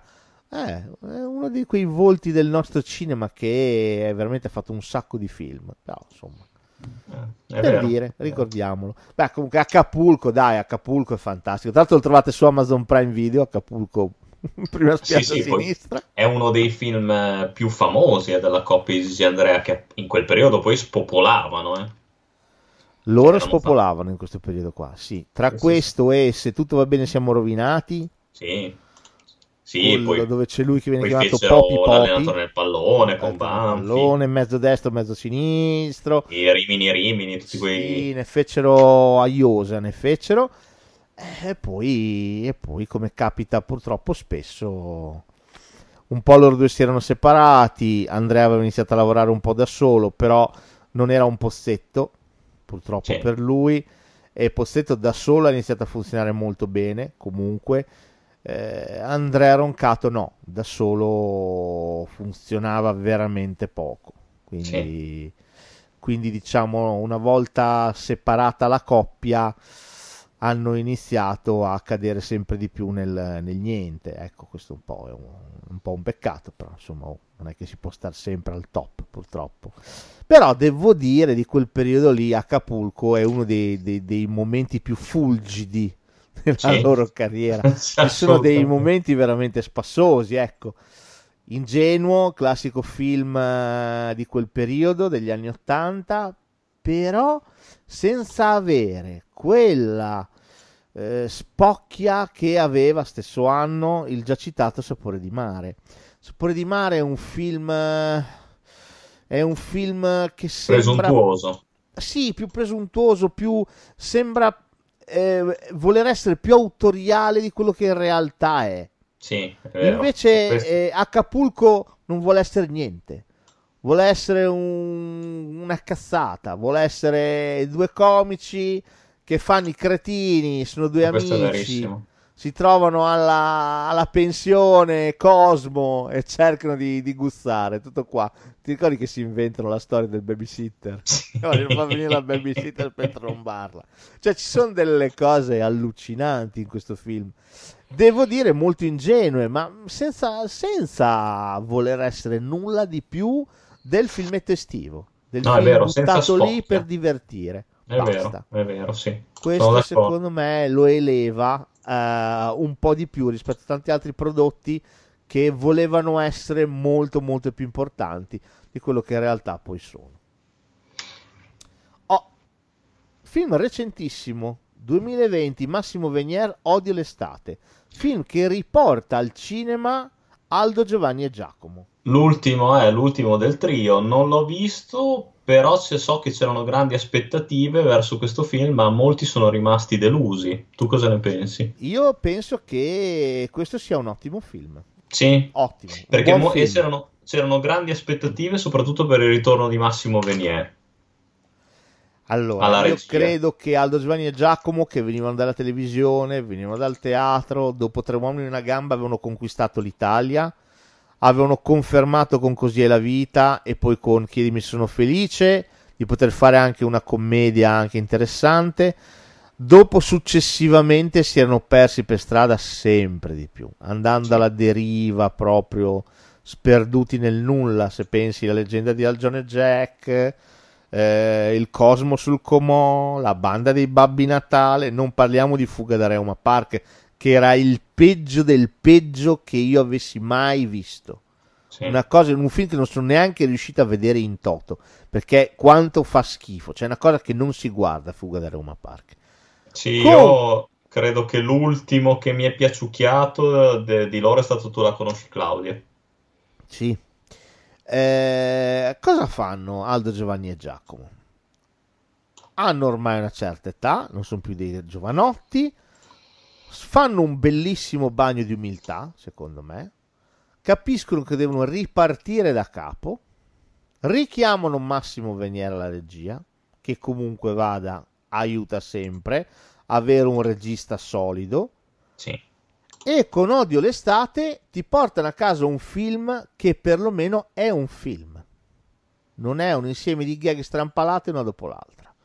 La Odio storia l'estate, di, di eh, cosa sono queste tre coppie che affittano per sbaglio la stessa casa vacanta, giusto? Sì, sono tre famiglie. Mm. Sì. Sono tre famiglie perché sono anche i figli. Sono tre sì, famiglie che per errore, ma è un errore, eh, non c'è dolo, non è una cosa voluta proprio per errore eh, prendono in affitto la stessa casa, che non è una casa, è una villa fondamentalmente. Ok, ok. Eh, decideranno, visto che siamo in altissima stagione del tutto pieno, di eh, condividere questo spazio, ovviamente con delle regole, eccetera, eccetera, e condivideranno questo spazio. Ovviamente partiamo dalle differenze, come sempre in questi casi, Partiamo da una dissonanza per poi diventare lentamente armonia. Le, le, differenze diventeranno punti di forza, diventeranno punti di forza per capire cosa c'è che non va, no? E questo fin qua tutto bene, siamo nel regno del canonico, della commedia canonica. Il film non regala molto di più, però lasciamelo dire, due o tre cose ce le ha. Il personaggio certo. di mm, di Giovanni, per esempio, sì. Baffetto, presente? Sì. Eh, quello che batteva i bambini, ma vai, ma vieni, ok, facendo le sfide con loro. Eh, è un personaggio che soffre pesantemente la crisi che sta attraversando l'Italia. Ha un negozio di scarpe ma non di scarpe che vende scarpe, eh, aggiusta scarpe, vende tutto quello che è inerente alle scarpe, solette, eccetera, eccetera, no? okay. lucido, eccetera. E lui non vede un cliente. Questa cosa è interessante nel film perché resta insoluta. E forse è addirittura protagonista della scena più interessante del film. Perché a un certo punto, mentre lui è da solo che sta vagabondando, incontra un suo vecchio compagno di scuola. Interpretato da, non mi ricordo, Roberto Citran, potrebbe essere, che, sì, è Roberto Citran, mm-hmm. eh, incontra un suo vecchio compagno di scuola, i due, ah, come va, come non va, eh, se ti ricordi, ti ricordi, non ti ricordi, il compagno di scuola, che ovviamente è ricco, ce l'ha fatta, è un uomo arrivato, lo invita a, eh, a pranzo, lo invita. E mentre stanno mangiando, gli chiede come vanno gli affari e lui dice ma insomma a settembre voglio chiudere perché non ci sto più dentro. A questo punto il suo compagno di scuola gli dice ci penso io, voglio investire 100.000 euro nella tua attività, diventiamo soci. Mm-hmm. Giovanni non ci può credere. La cosa che, di- che dirà successivamente Roberto Citran è Ah, ma toglimi una curiosità, com'è che mi chiamavate a scuola? e salta fuori che lo prendevano per il culo. E lui lo manda a fare in culo. E gli dice... Voleva anche i miei soldi sto sfigato qua. Vattene, vai, vai, ciao, ciao, ciao. L'aveva preso in giro. L'aveva preso in giro appositamente per fargliela pagare di come Penso. lo trattavano a scuola. Giovanni e i suoi Peso. amici molto peso. Questa è una scena molto interessante. È interessante perché non ha una soluzione positiva. Non è che il nostro eroe ha un riscatto, non ne ha. Non è che il film sì, ha sì, una sì. soluzione per lui. Quella cosa lì rimane in sospeso. Lui a settembre chiuderà. Guarda, eh, è interessante. Tosta, tosta Ti ho citato questa cosa per non svelarti l'altra grande sorpresa che c'è nel film. Ce n'è un'altra è ancora più grande, ancora più potente, ancora più invasiva, ancora più commovente. Ed è trattata, secondo me, con un'eleganza di scrittura che ha avercene. Avercene. Me, me, lo consigli caldamente. Insomma. Te lo consiglio caldamente. È un filmino, è un buon film, ma è un buon film. È veramente un buon film. Le controparti femminili funzionano, funzionano alla grande alla grande funzionano. E poi devo dirti, il finale con sorpresa alla Kaiser Sose, il finale con sorpresa alla Kaiser Sose funziona perfettamente, perché non solo è una cosa che non ti aspetti e che ovviamente non dirò, ma la cosa fondamentale è come viene posta nel film, perché viene posta in un modo a cui in Italia non siamo abituati. Ah, mm. Ma forse direi nel cinema non siamo abituati. Perché è una cosa talmente che viene naturale, talmente messa lì, talmente buttata lì, che non hai nemmeno il tempo di metabolizzarla. Quindi devo dire, devo dire tanto di cappello ad Aldo Giovanni e Giacomo che secondo me hanno portato a casa una commedia che se guardi nelle sue pieghe sa essere anche agrodolce, come dovrebbe essere sempre la commedia, non dovrebbe essere solo mm. ma ogni tanto dovrebbe anche portarti a riflettere. E per me ci sono un paio di sequenze che fanno questo e lo fanno egregiamente. Quindi per me promosso. Mm, mm, mm. No, sono, mi hai veramente incuriosito. No, è un buon film Odio l'estate. Un buon film, tra l'altro loro bravi. Posso dirti il più bravo dei tre a recitare? Mm? Prova a dire. Uh, Aldo. Aldo Baglio. Aldo Baglio a recitare in quel film lì è bravissimo. Ma secondo me era sempre, non so, a parer mio è sempre stato il più bravo. Eh. È sempre stato quello che metteva, non so, così a prima vista più cuore in tutti i film. Devo più, dire, più bravissimo. Questo film qua, veramente, veramente bravissimo. Dei tre. Sì, Poi... sì, sì, secondo me lui è più attore, gli altri sono più cabarettisti, gli altri due. No, però veramente un buon film, quindi io ve lo consiglio tanto. Guardatelo perché è veramente un bellissimo film. Va bene. Cosa abbiamo adesso? Adesso ci aspetta un film di Gabriele Muccino del 2016 che si chiama L'estate addosso. No, l'estate hai messo un film di Gabriele Muccino. Sì. ah, eh, no. Non e te l'aspettavi? No, non me l'aspettavo, mi hai spiazzato. Con il rapporto che hai tu con Muccino. Ma io ho un, rap- ho un rapporto con Muccino sempre di amore e odio, lo sai, nel senso che ho anche amato dei suoi film. Al di là dell'ultimo bacio, che obiettivamente non mi ha fatto impazzire, però comunque non è un brutto film, è un buon film. Come te ne sono mai, per me è un film splendido. E quello non, non, lo, rinne- non lo rinnego. È il secondo. Il secondo. E devo dire però non lo rinnego, quello per me è un ottimo film, veramente un ottimo ottimo film, è bellissimo. Sì, eh, quello, quello è piaciuto molto anche a me. Infatti. Ho guardato con interesse la sua eh, parabola americana e devo dire... Con scarsi risultati. Sì, secondo me aveva preso una piega eh, imbarazzante molto patetica, secondo me. Sì, tra la ricerca della felicità, che già era patetico, sette anime, ancora peggio. Cioè, aveva preso proprio una china non sì, buona. L'ultimo, secondo me. poi è brutto, ma proprio brutto l'ultimo. Adesso mi ricordo quello adesso non mi ricordo come si intitola l'ultimo. Eh... Quello, cioè, quello con Russell Crowe che fa lo scrittore che ha la figlia che Cos'è, Collateral Beauty, una cosa del genere Collateral Beauty non è suo, credo. No, no, non è suo. È quello con Will Smith, Collateral Beauty. E non è suo quello lì? No, no. Pensavo, no. pensavo fosse suo, allora chiedo eh, bene. No, no, ma guarda. Cioè, potre, potrebbe essere suo. no, no, è... No, no, eh, pensavo fosse, fosse, di Muccino. Eh, invece può essere, allora può essere, può, può essere che non sia suo, eh, perché chiedo, chiedo bene, magari se qualcuno che ci segue è ci di David dire. Frankel. Ah, ok, ok. È di David Frankel. Sai che, perché ho not- ho, mi, mi, sapeva un'impronta alla Muccino quel film lì. Beh, un po' poteva essere, però no. E comunque sì, di vaccate ne ha fatte, soprattutto negli Stati Uniti. Questo l'estate addosso è interessante perché è un film a metà. Cioè, lui, eh, dopo l'esperienza statunitense, come sappiamo, è tornato a casa e ci ha fatto eh, a casa tutti bene e successivamente appena uscito, cioè è uscito prima del lockdown, eh, gli anni più belli, che tra l'altro tornerà al cinema il 15 di luglio, quindi avremo modo di, di poterlo vedere, chi non lo ha visto come me, io penso che andrò a vederlo, quindi ok bene.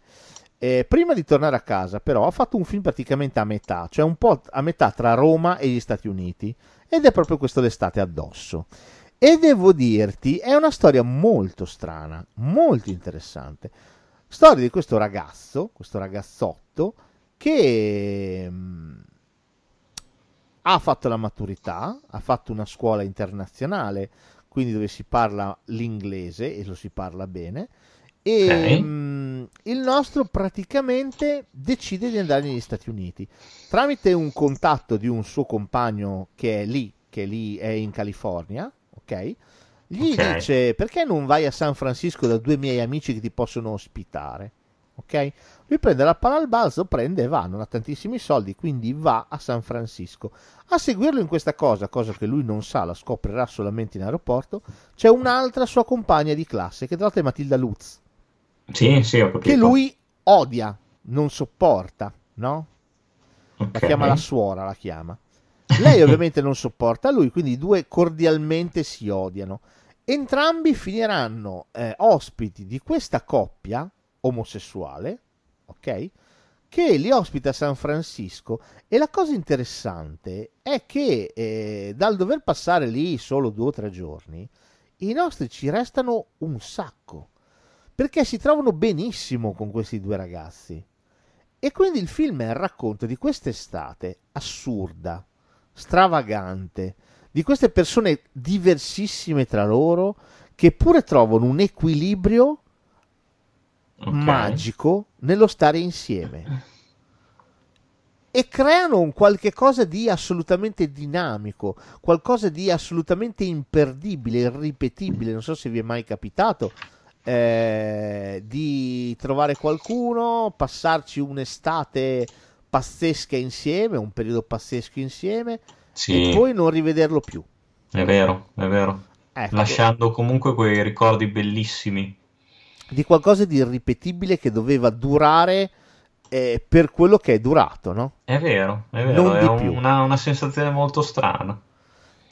Ecco, l'estate addosso racconta questo, racconta un'estate irripetibile, un qualcosa di magico, un qualche cosa che non si ripeterà mai più, perché i protagonisti non si rincontreranno mai più e da lì in poi tutto cambierà.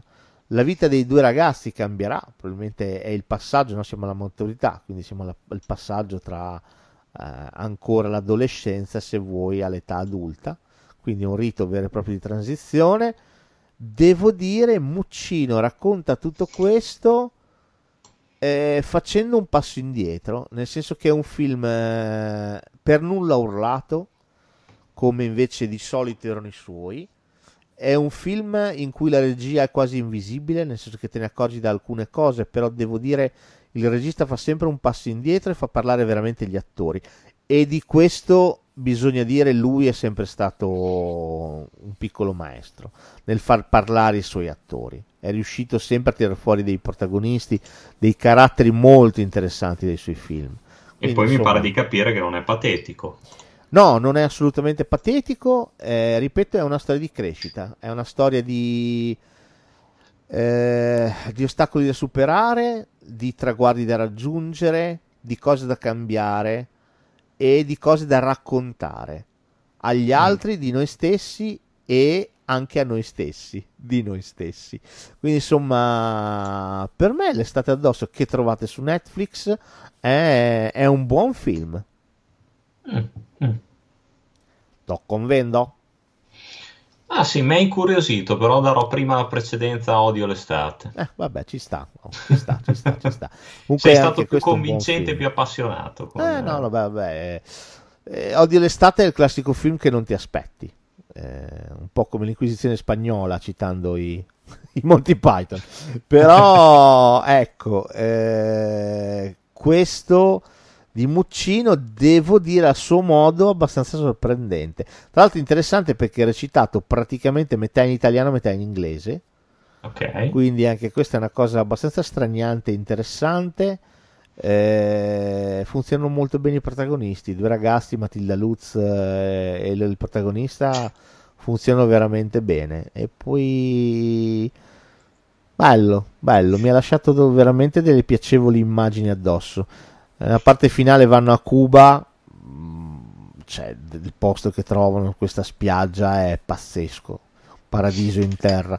No, veramente, veramente un buon film.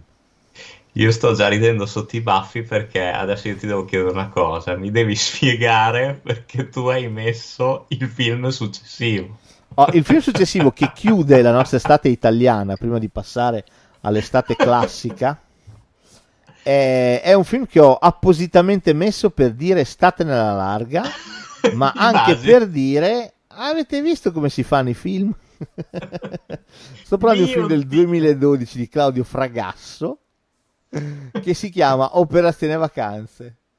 Questo è la... Allora, io non ho visto eh, quello di Riccione, sotto il sole di Riccione, però questo l'ho visto. non lo so quale dei due potrebbe essere peggio. Questo è peggio, no, questo è peggio. Questo per me è uno dei più brutti film che abbia mai visto nella mia vita. Sì, questo è veramente... Questo è imbarazzante, questo film qua è, è veramente imbarazzante. Oh, trama, dai, Carfa, dici la trama. Ma non me la ricordo neanche Come più non te la ricordi? di questo film. Come cioè, non te la tutto- ricordi? Cioè, so- chi è? Jerry Calà che deve organizzare, cos'è, nel villaggio turistico qua? No, organi- allora c'è Pannofino che è un boss mafioso. Sì, Sua so figlia è innamorata di uno Ok. che l'ha messa incinta. E lui eh, minaccia la figlia, vuole sapere chi è che l'ha incintata. Va bene? La figlia, che l'incintatore è un cameriere, un tizio, non lo so, per difenderlo, dice Sì. che è stato Calà, che passava per di lì. Va bene? A quel punto eh, il buon Pannofino dice Ah, uccidetelo, prendetelo, ok? Ah, è vero, è vero, adesso non Lui ricordo che ci sono scappa e sci- sì, scappa sì, sì. e incontra questo suo vecchio amico che sta andando a fare il il, lo- Eh, però c'è il villaggio vacanze sì, sì, perché incontra fa... questo Ah, suo amico che sì, sta andando nel villaggio turistico per fare il capo animatore. Quindi lui praticamente si sostituisce a sto tizio Eh, inf- e eh, va a sì, fare il capo animatore al posto suo.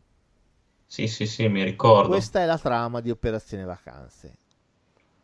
Ma fin qua tutto bene, nel senso che fin qua questi pretesti ne abbiamo già visti. Come ci è già capitato di vedere nei ruoli più improbabili i protagonisti di questo film, c'è Ceccherini che fa l'eterno fumato, Sì. c'è Enzo Salvi, Mamma mia, Enzo Salvi. Enzo Salvi che è Enzo Salvi. imbarazzante. Cioè, Forse c'è c'è anche- anche Maurizio Mattioli, se mi ricordo bene. Potrebbe Ma essere. non c'è anche Coso che fa un cameo, Smile? Mi sembra. Non mi sembra, però potrebbe essere. eh, me lo aspetto, Eh, potrebbe essere. Mi sembra- E mi sembra che ci sia la. C'è la Marini. C'è la Marini e c'è anche Mattioli, secondo me, se mi ricordo bene. Insomma, in questo gruppo d'attori così assortiti e in questa trama veramente inconsistente,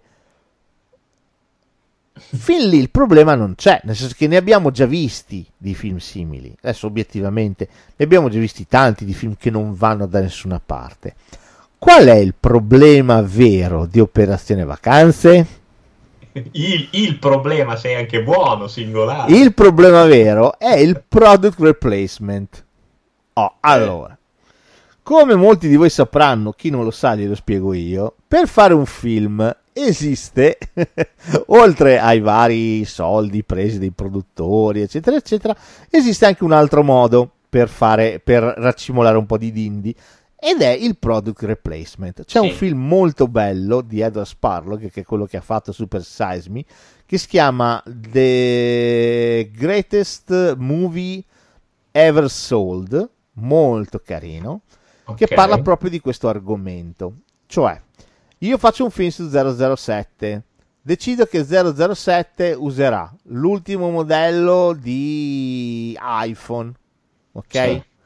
Quindi, visto che 007 nel suo film userà l'iPhone, la Apple mi darà dei soldi. Esatto, proprio così. Se eh, userà anche l'ultimo modello di BMW, la BMW mi darà dei soldi. Sì. Che la gente vedrà al cinema quella cosa lì e sarà una specie di pubblicità occulta. Ok? Proprio così. Pubblicità che si paga. Quindi passiamo da Iron Man 007, eccetera, eccetera, film che hanno un product replacement altissimo, con dei prodotti di fascia altissima, e via via scendere. È lo stesso problema che beccavate nei nostri vecchi film degli anni 80, degli anni 70, di tutti i tipi, di Franco e Ciccio, di chi volete voi, che vedevate il cartellone enorme della Punte Mess sì, o la bottigliona in primissimo piano, ok? È lo stesso discorso. Va bene? Vero, vero. Ma c'è modo e modo di fare il product replacement, cioè c'è il modo dei film normali e c'è il modo di Operazione Vacanze. Operazione Vacanze ha il più delirante product replacement che io abbia mai visto nella mia vita. E fammi un esempio. Te ne faccio diversi. Quando Jerry Calà scappa da Pannofino, scappa in questo hotel e finisce in una sala congressi dove c'è un congresso della dieta tisano-reica. C'è il tizio della dieta tisano-reica che per un minuto racconta quanto è bella la dieta tisano-reica con tanto di cartelloni e poster. Va bene? Quando più avanti nel film, in modo assolutamente inspiegabile, inspiegabile, due delle protagoniste, due donnelle del villaggio vacanze, si trovano in un pomeriggio rilassante, si trovano sì. lì sempre con la dieta di sanoreica e dicono ah l'ho Mamma provata a sapere se tocca sana ah, ha fatto d'un bene con tanto di poster e prodotti in evidenza va bene? Mio in professione vacanze Dio. quando c'è Jerry Calà al bar con Coso con, eh, con Salvi, va bene? Dietro c'è sì. un cartellone enorme, ma enorme, ma enorme, con scritto Grana Padano, ma il gigante. Non solo, sempre nel villaggio vacanze, a un certo punto, inspiegabilmente, in modo del tutto inopinato, arriva a Calà con una forma di, di, grana padano in mano, tutto tagliato, dice e ora è l'ora della merenda, con un bel grana padano per tutti. Mio, oh, è bellissimo, è bellissimo. Io ve lo consiglio. Cioè, sono, cioè, veramente trovate un po' di amici, guardatelo perché è impossibile. sì, è impo- cioè, vi divertirete come passi. No, questo no, film io pensavo, bellissimo. Io, io, guarda, ti giuro, io pensavo che dopo Chicken Park eh, Calano potesse fare di peggio. No, ma questo, è peggio, questo è peggio perché con tutte le pubblicità che ci sono dentro, poster dappertutto, radio birichina dappertutto. ma è fantastico, devi vedere che cos'è. Devi vedere che cos'è. Uno non ci può credere, bisogna vederlo. Eh vabbè, comunque mia, questo ragazzi, è... Abbiamo, potevamo conclu- concludere meglio. Eh. L'estate italiana direi che la, possiamo, la, possiamo, concludere qua. Dai, andiamo con qualcosa di un po' più, un po più allettante, dai. Oh, okay, estate classica. Sto. L'estate classica parte con un film di John Milius, sempre del 1983, anno che torna, che si chiama Un mercoledì da leoni. Ah, sì. Eh sì, eh sì. Beh, questo, Beh, questo, non è solo un film sull'estate. Questo è un signor film, eh. Questo è un signor film. Questo è un film sull'amicizia. Questo è un... l'amicizia, il dramma, il dramma della guerra. Sì, c'è c'è dentro tutto, le, le promesse, le speranze, il dimostrare a se stessi di valere ancora qualcosa. Sì, sai cosa mi, è sempre rimasto impresso di Un mercoledì da leoni? Che è, è stato un film immenso, ha fatto sfracelli questo film e cre- si credeva che le carriere di tre protagonisti fossero lanciatissime o ce ne fosse stato uno che dopo ha fatto qualcosa. Sì. Cioè, tra tutti e tre, io penso forse l'unico è stato Gary Basi che ha fatto un po' di film di serie B. Ma gli altri due gli altri due sono finiti molto molto male, nel senso che sono finiti nel dimenticatoio. Eh, comunque, Un mercoledì da leoni è la classica storia di John Milius, John Milius, regista muscolare, regista di Conan il Barbaro, regista di Addio al Re, non so se lo hai visto, film bellissimo, con Nick Nolte, sì, bellissimo film, sì, sì, bellissimo E, mm, beh, eh, questo è un film mitico, per quegli anni è un film mitico. Chi lo ha visto al cinema beh, si è innamorato, si è innamorato del surf come prima cosa, una cosa che qui in Italia completamente ignoravamo. Si è innamorato di quelle onde, si è innamorato di quei tre personaggi, questi tre adorabili scavezzacollo, no? Che cercano sì. di surfare sulle onde della vita rimanendo incolumi e però la vita gli darà parecchi scossoni perché non ultima arriverà la guerra come giustamente ricordato tu. E che li dividerà che li metterà a dura prova. Tra l'altro fortissimo Gary Busy che si vuole passare per deficiente ti ricordi che si pettina col pesce? Sì. vuol farsi esentare vuole. E quindi sì eh, e poi ripeto rimane, rimane la voglia di mettersi alla prova rimane la voglia di dire prima di tutto a se stessi che agli altri io conto qualcosa io qualcosa sì. sono ancora e questo, no, questo è, un film veramente un po' forte sì è un film tra l'altro musiche bello. per me bellissime musiche splendide musiche spettacolari bellissime finale, la grandissima mareggiata ripresa praticamente eh, in Point Break della Bigelow. Eh, sì, fantastica, fantastica.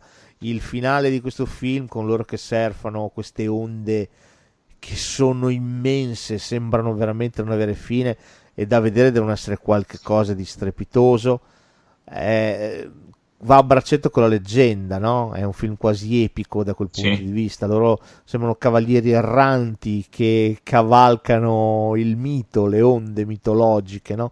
Cercando Sì, di sì, sembrano eroi, eroi veramente mitici. Sì, sì, sì, sì, è vero. Sì, sì, sembrano davvero vero. eroi di altri tempi, no? Che si mettono alla prova per un... eh, così, per dimostrare a se stessi di valere qualcosa. Ed è molto bello il finale del film, prima di affrontare il Big Wednesday, il grande mercoledì, il fatto che tutti e tre si ritrovino in spiaggia. La vita li ha separati, ma tutti e tre si ritrovano lì, a quell'appuntamento, perché tutti e tre sanno che non possono mancare a quella cosa. Sono diversi, Sì, sono cambiati. William Catt ha messo completamente la testa a posto, è diventato un sergente, ti ricordi? È completamente un'altra persona, ma anche lui c'è. Tutti e tre ci sono uniti di nuovo come un tempo, come ragazzi, per cavalcare le onde di quel cazzo di mercoledì.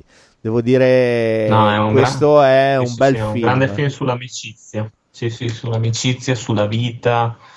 È vero, mi è sempre piaciuto tanto. Bellissimo, sì. Per me questo è veramente un bellissimo film. Oh, come si fa a fare un- una playlist sull'estate senza parlare di un film del 1953 diretto da William Wilder che si chiama Vacanze romane? Eh beh, film, eh, film per eccellenza. Questo, questo, è un film veramente pazzesco. Pazzesco, pazzesco, pazzesco, bellissimo. Se non lo avete visto, ragazzi, correte ai ripari immediatamente. Una Audrey Hepburn, ma che è una meraviglia. Audrey Hepburn è una principessa. È una principessa che è in visita a Roma, è in vacanza a Roma, ma non ne può più. Non, più, non ne può più delle, delle visite imbalsamate, della sua corte che è tutta lacci e lacciuoli. Quindi decide di scappare. Scappare e eh, nel completo anonimato cercare di vedere Roma coi propri occhi da turista. Incontrerà Gregory Peck, giornalista, e un amico di Gregory Peck, fotografo, che la riconosceranno, annuseranno lo scoop e decideranno di far buon viso a cattivo gioco, facendo finta di non averla riconosciuta, pur avendola riconosciuta, e accompagnandola in giro per Roma. Peccato che quella che sembra essere una strategia perfetta si trasformerà completamente perché Audrey Hepburn è adorabile, perché Gregory Peck visibilmente si innamora di lei e del suo carattere e della sua voglia di essere libera. E poi l'altro grande incomodo, l'altro grande protagonista di questo film è proprio Roma, la città di Roma. Che in questo sì. film svetta, cioè io capisco, capisco gli stranieri, cioè capisco un americano che viene qua e vuole, vuole venire a Fontana di Trevi, vuole andare a Piazza di Spagna, vuole andare alla Bocca della Verità, cioè li capisco, li capisco, perché comunque Roma è rappresentata in un modo qui pazzesca, è impossibile non innamorarsi di questa città. Eh. No, è, è verissimo. Poi secondo me di questo film è bellissimo anche il finale questo sì, film secondo sì, me è il finale, sì, con, finale con il saluto tacito di loro due è bello, è stupendo secondo me, è emozionante. Sì, le scene, le scene mitiche sono tante, quella in Vespa per dirne una. Sì. la scena della bocca eh della verità della... improvvisata completamente Gregory Peck. Nessuno sapeva niente della bocca della verità nemmeno Audrey Hepburn e la sua reazione è reale nel momento in cui lui tira fuori e non ha più la mano, perché lui si era studiato questa cosa di far l'asino e lei c'era caduta con tutte le scarpe. Questo è un film veramente, veramente bello. Questo è proprio un bellissimo film. Eh, leggenda vuole che William Wyler volesse la produzione volesse prendere Liz Taylor nel ruolo della protagonista fecero il provino a Audrey Hepburn Mm, Audrey fece il suo provino, tranquilla, eccetera, eccetera, e fu bravissima. Finito il provino, o almeno così sembrava, la cinepresa però continuava a girare, le dissero che era stata brava e lei ebbe una reazione molto spontanea, iniziò a saltare felice e questa cosa convinse completamente William Wyler che eh, quella doveva essere la principessa, la sua principessa, perché era, era, il tipo di freschezza che cercava, quindi insomma... Eh... Tra l'altro cosa non banale di questo film, che secondo me piace a entrambi, è il fatto che non è melenso, non è zuccheroso, è divertente, cioè segui volentieri la, l'innamorarsi di, dei due protagonisti sì. senza, senza, troppi escamotage per eh, la lacrima facile o l'emozione facile. È sì. bello, proprio sono due, due personaggi spontanei ed è, ed è strano eh, perché se pensi che erano due attori veramente due superstar, però li vedi con una genuinità umana, come se, se fossero veramente due, due, due come noi. Tra l'altro il ruolo di Gregory Peck doveva essere assegnato a Cary Grant, il quale rifiutò, eh, adducendo la motivazione che lui era troppo vecchio per una come Audrey, mm. quindi non sarebbe stato credibile nel ruolo. Per dire, no? Cioè, penso un attore che fa questo tipo di ragionamento, cioè al giorno d'oggi nessuno lo farebbe mai. E, e invece Cary Grant lo fece e lasciò spazio a, a Gregory Peck eh, film tra l'altro che vinse l'Oscar come miglior sceneggiatura. Sceneggiatura scritta da Dalton Trambo, il quale però ovviamente non poteva firmare sceneggiature perché eravamo nel pieno del maccartismo e quindi lui fece no. Eh, firmare la sceneggiatura a, uno, a un prestanome, il quale vincerà l'Oscar ma non andrà a ritirarlo. E mm. solo recentemente è stato poi riassegnato effettivamente ad Alton Trambo. Quindi per dire, eh, pensa che assurdità, no? Tu hai scritto una sceneggiatura, sì, una sceneggiatura sì. praticamente perfetta, vince anche l'Oscar, ma non puoi avere nessun tipo di riconoscimento perché è una legge allucinante che va a colpire tutti coloro che sono simpatizzanti di un partito eh, tu non puoi fare nulla, non puoi scrivere nulla, no, non veramente. puoi lavorare, sei allontanato dal cinema a meno che non usi pseudonimi, eccetera. Se vi interessa c'è un bel film con Woody Allen che si chiama Il prestanome su questo argomento. Stendiamo un velo pietoso, veramente. Sì, sì, sì, sì, assolut- assolutamente. Oh, citiamo anche del 55 di anni dopo Billy Wilder ci fa quando la moglie è in vacanza. Ecco, anche questa è una delle problematiche. Eh, Ah, non ho detto, fondamentale, eh, il nostro Vacanze Romane ha avuto uno pseudo remake con Adriano Celentano e Ornella Muti dal titolo ecco, Innamorato Pazzo. Preferivo che non lo dicessi. Film veramente pessimo. Preferivo, io, io, ci pensavo, ma eh, dirò, no, beh, stavo pensando, lo pensi, dirà, non lo se dirà. pensi che era tutto quanto, cioè com'è etereo tutto in vacanze romane, no? E come sì, tutto come è può... schifosamente terrigno nel film sì, come Celentano. si può mandare in vacca veramente tutto. Che lui fa Barnaba che, che guida l'autobus. Mamma C'è la scena della cena. Cosa fa un uccello di... Mamma mia. Cos'è 20 kg sul ramo? Sì. Cippa! Bello, eh? Vabbè, insomma, questo è il nostro bel cinema. Va bene, detto questo, torniamo a quando la moglie in vacanza Billy Wilder 1955, film con l'assoluta Marilyn Monroe. Eh sì. Questo è il film con la famosa scena della, della gonna bianca che si alza sotto i fumi della metropolitana. Eh, sì. Questo hanno dovuto bloccare la gente con la polizia a cavallo per girare quella scena, eh. No, giuro, non sto scherzando, eh. C'era la gente che si buttava dalle finestre per vedere quella scena lì. Che cosce al vento di, di Marilyn Monroe, ragazzi, eh. Si sto parlando di niente. Per una trama carina, cioè viene da, da una pièce teatrale, lui rimane in città, la moglie e il figliolo sono andati al lago, non mi ricordo. Mm, al lago, Montagna, sì. Al forse lago. al lago, non mi ricordo. E lui è rimasto in città. Hutch scopre che la sua vicina di casa non è altri che Marilyn Monroe. Marilyn. A questo punto il nostro inizia a, a fare un po' di elucubrazioni. Estate da solo in città. Tra l'altro, in originale eh, il film si chiamerebbe The Seven Years Inch, cioè la, la, la crisi del settimo anno questo, questa cosa, no? questa leggenda per cui dopo sette anni, dopo sette anni il matrimonio crisi. si entra in crisi.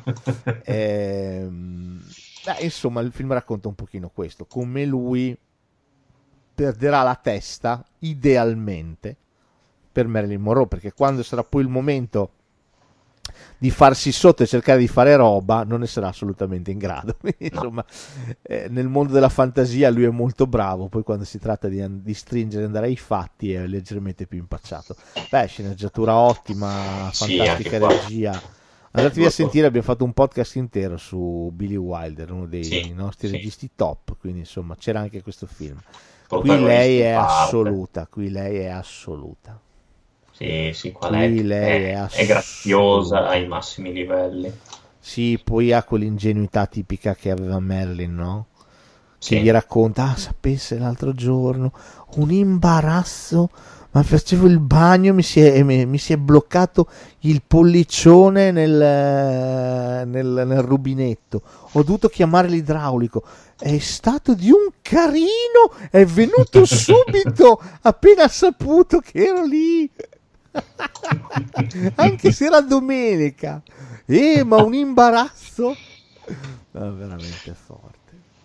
Eh beh, Marilyn era Marilyn, sapeva trasmettere sì. femminilità, sensualità mis- mischiate sapientemente e con un'innocenza veramente inedita, cioè irripetibile. Eh? Non, non, non, c'è più stata una diva come lei eh? che avesse quel mix pazzesco di innocenza, eh, lussuria, eh, pazzesca, un mix sì, esplosivo, sì, veramente. Cioè, quando no, si dice sono... Marilyn ah. Monroe, uno pensa, beh sì, no, no, ma è, stat- è irripetibile, è stata irripetibile.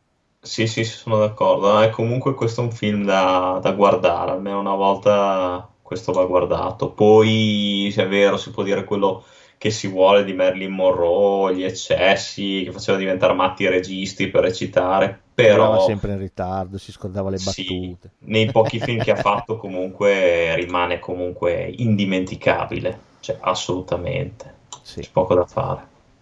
Questo è uno di quelli. Sì. Oh, ultimo film dell'estate classica, 1986, un film che amiamo tanto, Rob Reiner, Stand By Me, ricordi di un'estate.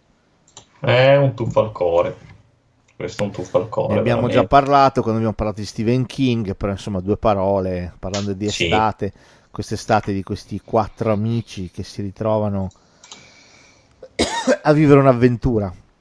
È proprio così.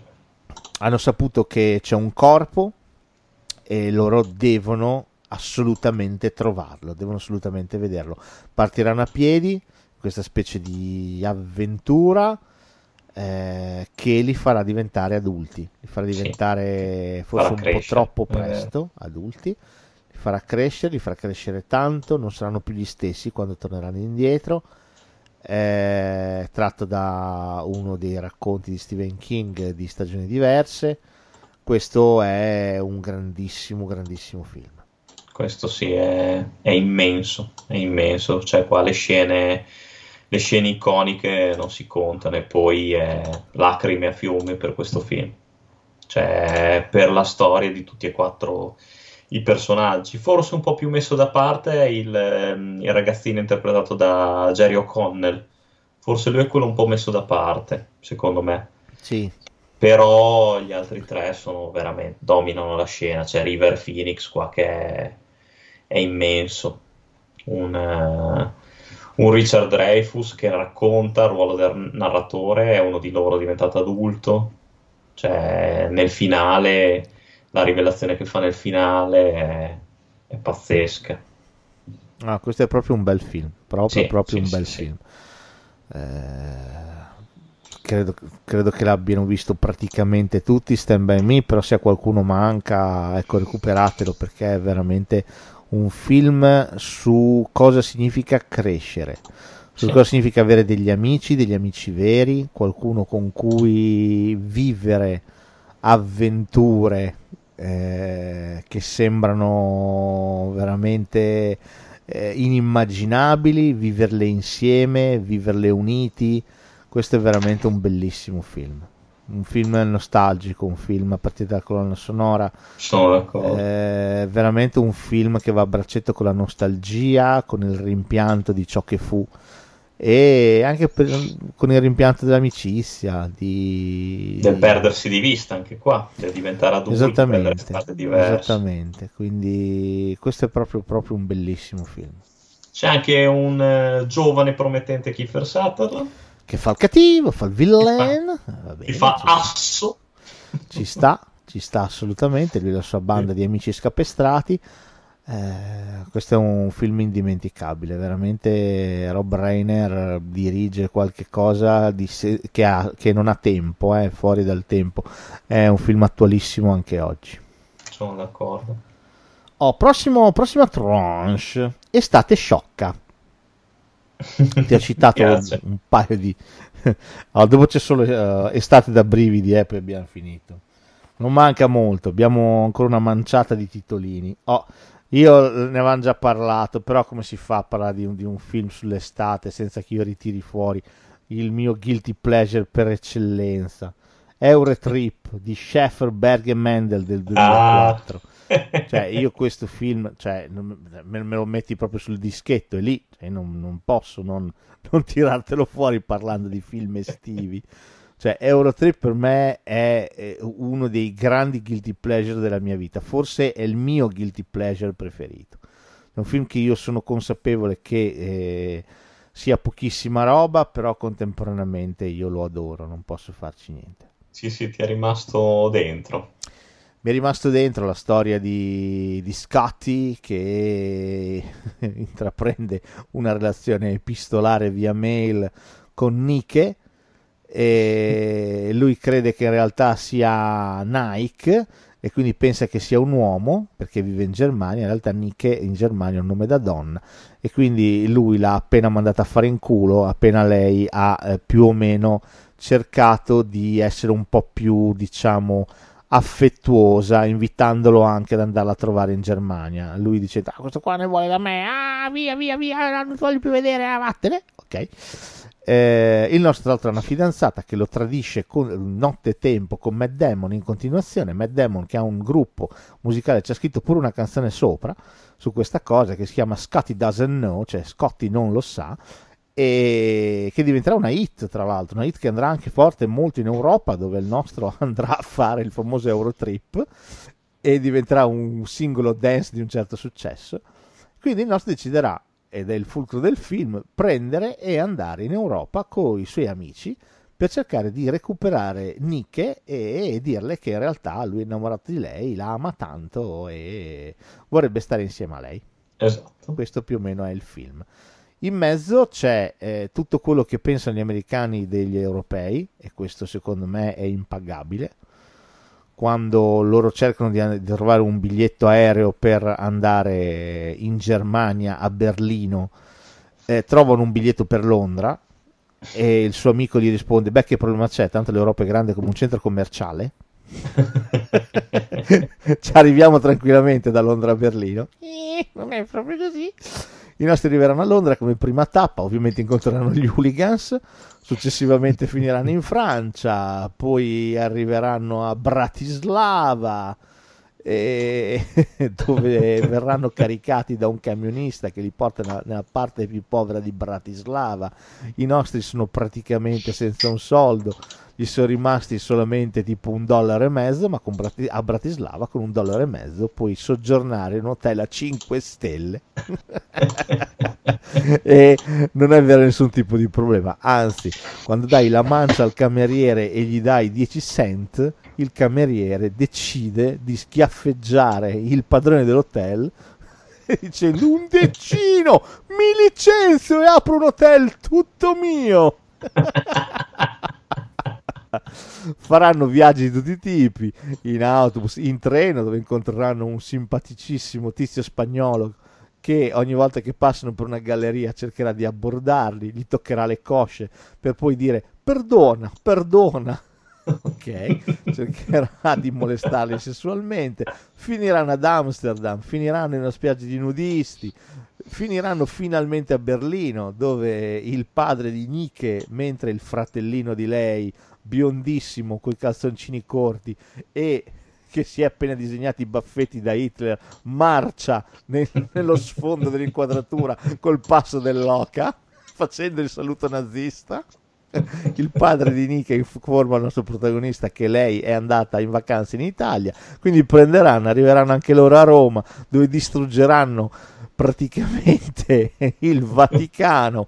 Lui inizierà a fare fumata bianca, fumata nera, fumata bianca, fumata nera, la gente sotto che festeggia per il nuovo Papa. Insomma, succederà di tutto. Lui farà il Papa addirittura, ma insomma, un film allucinante eppure divertentissimo. Eurotrip è fantastico. E in Eurotrip che c'è anche Matt Damon, fa un cameo. Sì, sì, l'ho detto prima, fa il cantante ah, okay. della band, quello che ha scritto Scotty Doesn't Know. Canzone che va molto forte nelle discoteche di Bratislava. Beh, vabbè, comunque, insomma, questo è un film secondo me toccato da, dal genio, veramente dal genio. È veramente un bel film, cioè è un film bello. Assurdo, scemo, strano, però recuperatelo. Se volete farvi due o tre risate veramente corpose, di gusto, non stupide, ecco, questo è un ottimo film. Oh, prossimo film idiota. Weekend con il morto di Ted Kotcheff del 1989. Sì, anche questo è abbastanza idiota, però gradevole. Questo è il film dai. di Bernie. esatto. È il film che, doveva consac- che ha consacrato Andrew McCarthy, che doveva, sembrava dovesse spaccare il mondo. Ma sembrava invece... da lontano. Eh. E poi invece poi... anche lui, niente. È finito a vendere i lupini allo stadio. Esatto. Dopo tutto il posto era vacante Di Maio. Però non si può dire di questo film. al governo. Esatto. Di questo film non si può dire che non abbia per quel tempo una trama originale, dai. Sì, storia di due amici. ammetto che a me l'unica sequenza che piace di quel film è nei primi tre minuti quando c'è in piena Central Park a New York con un caldo pazzesco, Andrew McCarthy che sta camminando, un tizio lo vuole rapinare e lui dice lascia stare, fa troppo caldo. e se ne va. L'ho trovata talmente assurda che è una scena che mi piace veramente molto. Detto questo, i nostri due decidono di andare a fare un weekend eh, con Bernie, che è un uomo d'affari, il loro capo fondamentalmente. Esatto. Quando arrivano nella sua mega villona si accorgono che Bernie è morto. Esatto, però cioè, le, le, tutto da cosa parte? Che loro avevano visto qualcosa, mi sembra che no, avevano scoperto qualcosa, che lui era in era coinvolto con, eh, con dei giri, insomma, non proprio... Losche, sì. E quindi lui esatto. dice, ah, venite al mare che ne parliamo con calma.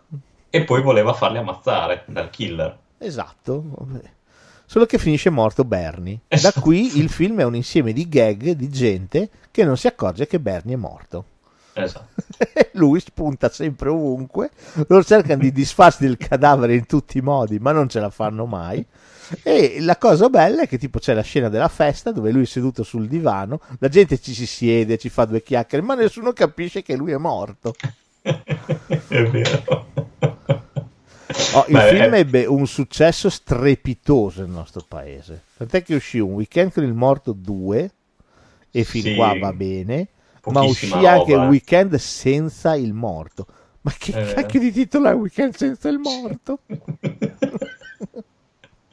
ma anche McCarthy c'è in tutti negli altri due, no? No. Eh, per me Weekend con il Morto 2 non ci sono più loro, però sì, non lo so, quello non l'ho visto, mi era bastato il primo. Lo vidi al cinema, devo dire, mi, mi divertì, però ecco, non una roba così cult come si pensa. Il film però è carino. È carina, a me non ti dirò la verità, non mi sono dispiaciuti neanche i continui tentativi da parte del sicario di uccidere sì, Bernie, sì, che poi alla fine diventa pazzo. Sì, perché lui non muore mai. Esatto. Secondo lui non muore mai. Carino anche il finale, beffardo, dove Bernie risalta fuori ancora, il bambino lo... è vero. Inizia a giocarci. Veramente, no, un film carino, un film eh, scemo, divertente, infatti detto sciocca estate. Eh, però insomma è carino, non è, non è, male questo weekend con il morto, non è male. Sì, sono d'accordo. Oh, ultimo film, poi passiamo all'ultimo troncone, che è quello che ci piace di più perché sono i brividi. Eh, l'ho messo qua perché, perché no? Dai, parliamo di estate, Grecia, isole, 2008, fili da Lloyd. Mamma mia, perché no? Perché no? Dai. Abbiamo ah, parlato sì. talmente male di Mamma mia ci risiamo con Fernando, eh, il primo però non è così da buttare, non è malvagissimo. No, il primo no, il primo E l'estate ci sta perfetta. Sì, sì, sì, sì, è vero, è vero. Il primo è un film dignitosissimo, secondo me, piacevole. Sì, è un film piacevole, eh, prende praticamente, non mutandolo di una virgola, eh, il musical in scena sia Broadway che nel West End di Londra, musical celebratissimo e amatissimo con le canzoni degli ABBA, prende la stessa identica formula, la trasforma in film. Il film per certe cose è, più, è, molto più debole rispetto al musical, nel senso che il musical a teatro fa tutto un altro effetto, però, però se possiamo dirlo, la scena di Dancing Queen, devo dire, vale il film. Eh. Sì, è ben, ben rappresentata. È la scena di Dancing Queen veramente vale il film e quella forse è l'unica che supera il musical on stage. Eh, il resto è per la storia più scema del mondo. Sophie ha una mamma ma non ha un papà. Sa solo, visto che ha rubato il eh, eletto il diario segreto della mamma, che di papà ne ha papabili tre. Quindi, visto che si sta per sposare, decidi di mandare una lettera ad ognuno dei tre per chiedere loro di partecipare alle esatto. nozze. Loro ovviamente non sanno che lei è forse figlia di uno di loro, sanno solo che quella è l'occasione per rivedere Donna, cioè Meryl Streep, donna assolutamente indipendente che ha messo su una, una specie di albergo in questa isoletta greca e è innamorata della propria figlia che l'ha cresciuta con le proprie mani e adesso la di lei figlia sta per sposarsi. Basta, arrivano Colin Firth, arriva Pierce Brosnan e arriva Stellan Skarsgård, tre tipi improbabili e diversissimi sì. che si trovano lì tra ricordi, canzoni degli ABBA e alla fine è un film spumeggiante, dai. Sì, sì, sì, sì, carino e poi le musiche sicuramente trascinanti e poi ti dirò la verità, cioè ci sono attori che sorprendono, eh? perché per esempio non, non sono mai andato mattissimo per Pierce Brosnan, qua mi è piaciuto. Stellan Skarsgård è bravissimo secondo me. in Stellan Skarsgård è veramente sì, impressionante. Sì, sì, sì, sì, è... perché te lo vedi sempre musone in tutti gli altri film. Peccato che abbiamo voluto fare un numero 2 che francamente non aveva nessun senso eh. di essere, di esistere, anche perché and- è praticamente un prequel, non aveva senso farlo. E comunque sappi che arriverà il numero 3, quindi insomma non vediamo uh, l'ora di sapere che canzoni tireranno fuori dai bauli degli ABBA, perché ormai boh. sì, c'è rimasto poco. Già nel secondo tiravano fuori delle altre canzoni che c'erano già nel primo Mamma Mia, le ricantavano. Qui nel terzo cosa tireranno fuori non lo so, staremo a vedere. Oh, andiamo all'estate da brividi, caro Carfa. Vai. Chiudiamo con gli ultimi tre titoli e poi ce ne andiamo a fare in culo in gloria come al solito. Oh, parto da una bella estate. Oh, allora, è estate. Tu sei tranquillo. Okay. Una bella estate soleggiata, una bella estate calda. Dove, dove, vorresti andare? Dimmi. Dimmi un posto dove ti piacerebbe andare. Quando pensi al caldo, al sole, alla convivialità, alla gioia di fare festa. Ma un luogo in genere o proprio una località? Un luogo in genere. Un luogo dove penso di, beh, una, una bella un bel campeggio estivo, qualcosa del genere. Eh, quasi, quasi, quasi. C'è un posto, c'è un posto in cui eh, festeggiano proprio l'estate in quanto tale ed è in Svezia questo posto.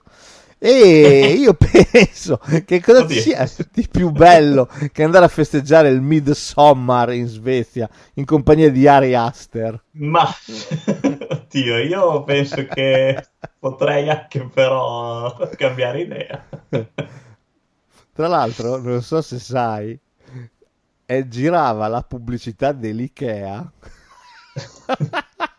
di una pagina dell'IKEA con tutte le loro offerte, eccetera, e c'era scritto vieni a festeggiare con noi il Midsommar. Ma anche no. Ma sai com'è? Forse. Ma anche no. C'è giusto pi- un piccolo difetto che io quando festeggio l'estate vorrei tornare vivo dopo a casa. Sì, vorrei poi fa- passare all'autunno, all'inverno. Mi farebbe piacere non fermarmi all'estate. Ah, comunque stiamo parlando, secondo me, io non so se anche tu la pensi così, ma è un capolavoro questo film. No, questo film più lo vedo, più mi convinco che sia un capolavoro. Uno degli horror per me più Io ti dico, e ti dirò di più, batte Hereditary di molte lunghezze. Vedete, uh... riguardandoli, eh. Sì, Già sì. che Heredit- Hereditary era un ottimo horror, un ottimo horror ma questo secondo me lo, lo, spacca, cioè qui abbiamo una messa in scena, dei colori, questa luce, hai un senso di disturbo in questo film che ti macina dentro, piano piano. Sì, sì ti dà proprio del malessere. E ti rimane anche dopo. Oh, la nostra protagonista ha da poco subito un lutto, e che lutto? Mm-hmm. Eh, non diciamo di più, diciamo che c'entra la sorella, siamo vaghi, ha subito un grave lutto e, e niente, la sua vita è spezzata a metà, ovviamente. Ha un ragazzo, il ragazzo un po' mal la tollera, nel senso che era già in animo di lasciarla, poi successo quel che è successo, non ha mai avuto il cuore di fare questo passo. Quindi lenta, arriva l'estate, estate in cui il ragazzo della nostra protagonista viene invitato in Svezia da un suo amico insieme ad altri amici. E un po' per obbligo, più che per altro, decide di invitare anche lei. La nostra andrà, andrà e come in Svezia, insieme al ragazzo e agli amici. E andranno nel villaggio natale di uno di loro. Esatto. Verranno accolti, verranno accolti già subito in modo un pochino strano, con dei funghetti allucinogeni e successivamente verranno portati nel cuore di questa festa, questo Midsummer, questa festa di mezz'estate che celebra il sole, celebra i, I fiori, fiori, celebra la natura, la rinascita, ok? Sì, sì, sì. E peccato che iniziano a accadere cose non proprio decifrabili, tipo vecchi che si buttano dalla rupe e si sconocchiano tutti, per esempio. Ma loro dicono tranquilli, è così, è un nostro rituale, cioè volete farli morire piano piano, poverini. Esatto.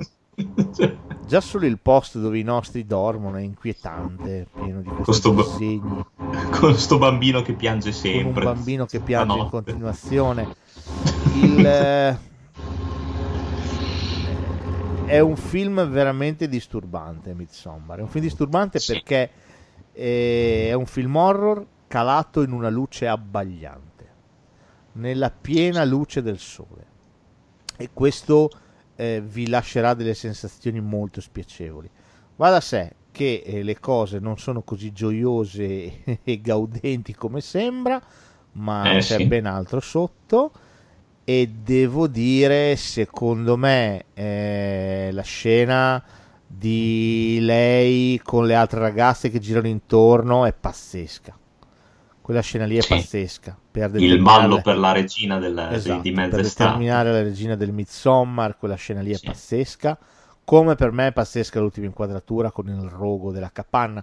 Per me quella scena lì è pazzesca. Quella, quella cosa lì ti dà un malessere con quella colonna sonora allucinante, splendida. Sì, poi, poi la colonna sonora è, è maci- macina anche quella, cioè fa di tutto per lasciarti proprio un senso di fastidio. Sono d'accordo. Sì, sì, sì. Ne avevamo già parlato di, di Midsommar, però perché no? Eh, lo ritiro sempre fuori molto volentieri. Ari Aster propone un qualche cosa di, di inedito. Cioè, siamo abituati a, a vedere gli horror in modo completamente diverso. Un horror simile, ma chi l'aveva mai visto? Cioè, Sì, questo secondo me è stato il eh, più bello horror del 2019 insieme a Suspiria. sì, sì, assolutamente. E ti dico, per me è uno degli horror più belli degli ultimi anni anche. eh. Sì, sì. proprio Sì, sì, sono- una spanna sopra tantissima altra roba che è arrivata. Questo è proprio bello, questo è proprio un film inquietante, cioè un film che ti dà del malessere fisico, cioè mentre lo guardi hai, provi un malessere che non se ne va, una specie Sì, di tarlo, sì, come avere un trapano che è lì che ti trappano una rotula per tutta la visione del film, che tra l'altro è anche molto lungo. Ah, è veramente bello, è veramente un film bellissimo, che vive di sensazioni, vive di inquadrature, di, di dettagli, di cose che devi carpire. Sì. È veramente, veramente molto ben fatto. È un film che spiega niente, spiega zero, vive proprio solo di sensazioni. E quindi questo per me è grande valore aggiunto. E infatti secondo me è un film che merita più di una visione per cercare di capire un po' tutto, di dare la propria interpretazione quantomeno. Sono assolutamente d'accordo. Va bene, prossimo film, ce ne sono rimasti due. Oh, allora, beh, l'estate, l'estate il classico è il mare. Classico, Sì. grande classico. Dove vuoi andare d'estate? Al mare. Vabbè, per, per rinfrescarti. ti fai un bagno, tuffo, fai sì. un bagno, è, è sera, hai fatto il falò con gli amici, ti spogli, Esatto. ti butti in mare, ti fai una nuotata, arrivi a una bella boa, stai lì, c'è la luna, le stelle, ah, che pace, che tranquillità. C'è solo questo insistito rumore di fondo che senti, che fa taran, taran, tan tan tan tan tan tan tan tan tan tan tan tan tan tan tan tan tan. E che cos'è? Ma sono le due note più, te- note ter- più terrificanti della storia del cinema. Jaws, lo squalo, 1975, Steven Spielberg, è un punto di non ritorno per tantissima roba. In Come primis può- per la New Hollywood, che Sì. morirà da lì a 5 anni, e un punto di non ritorno per la carriera di Spielberg, che da lì in poi decollerà fino a farlo diventare uno dei grandi tycoon di Hollywood. eh, e sarà il film che segnerà il rimpossessarsi delle major, delle- degli studi cinematografici, eh, rimpossessarsi il pote- del potere che avevano più o meno delegato agli autori proprio con la New Hollywood. E poi, e poi è il film che inaugura la stagione dei blockbuster. Prima di allora un blockbuster non si era mai visto. Con lo squalo nasce il blockbuster. Nascono le file, nascono le file chilometriche, tutti che volevano vedere questo film. E ne hanno ben donde, perché anche oggi, stiamo parlando di qualche annetto fa, caro Carfa, 45 anni fa, eh, è un signor film, è un signor film che non ha perso niente. No, assolutamente di un'angoscia anche lo squalo, al di là della colonna sonora, come si possa creare un motivo eterno con due note. E poi, cioè, lo squalo, la bellezza, l'abbiamo già detto altre volte, la bellezza di questo film è che lo squalo non lo vedi mai se non alla fine. Cioè, questo è il potere che ha questo film, la minaccia del mare, dell'acqua, di quello che c'è sotto, di quella cosa che ti agguanta, ti fa urlare e poi ti tira giù. Sì. Eh, la fortuna del film è questa cosa, tra l'altro fortuna non voluta perché lo squalo se avesse funzionato probabilmente l'avremmo visto di più. Invece sì. il modello di squalo costruito funzionava praticamente mai, quindi decisero di lasciare il non detto come protagonista e lo squalo non farlo vedere praticamente mai. Beh, questa si rivelò una scelta molto intelligente perché lasciando eh, alla fantasia dello spettatore, devo dire, tutto il resto eh, spaventano un poco. Assolutamente, poi secondo me questo film ha uno dei monologhi migliori della storia del cinema, cioè il monologo di Quint secondo me è da brividi e della, della corazzata Indianapolis. Sì, sì, boh, allora, trama, trama semplicissima, qui siamo proprio a, a, dal facile facile, al, al passo 1.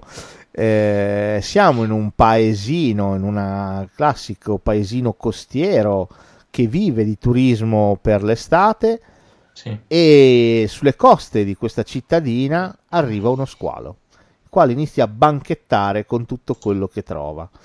Siamo dalle parti, se vuoi, del, del, classico film, nel senso che comunque inizialmente solo una persona pensa che si tratti di uno squalo, qualcun altro invece pensa di no, poi viene fatta una grande caccia per prendere lo squalo, viene catturato uno squalo, ma non è lo squalo che eh, sta facendo vittime, è un altro squalo.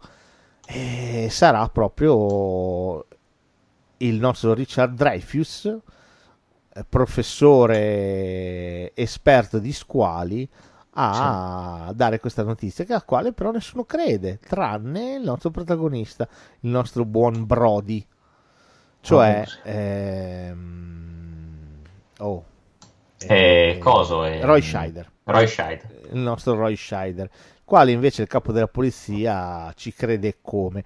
E quindi partirà eh, dopo una prova assolutamente inconfutabile dell'esistenza di un altro squalo e di che squalo? Che costerà la vita ad un bambino in una delle scene più allucinanti della storia del sì. cinema. Cioè la scena sulla spiaggia che è pazzesca.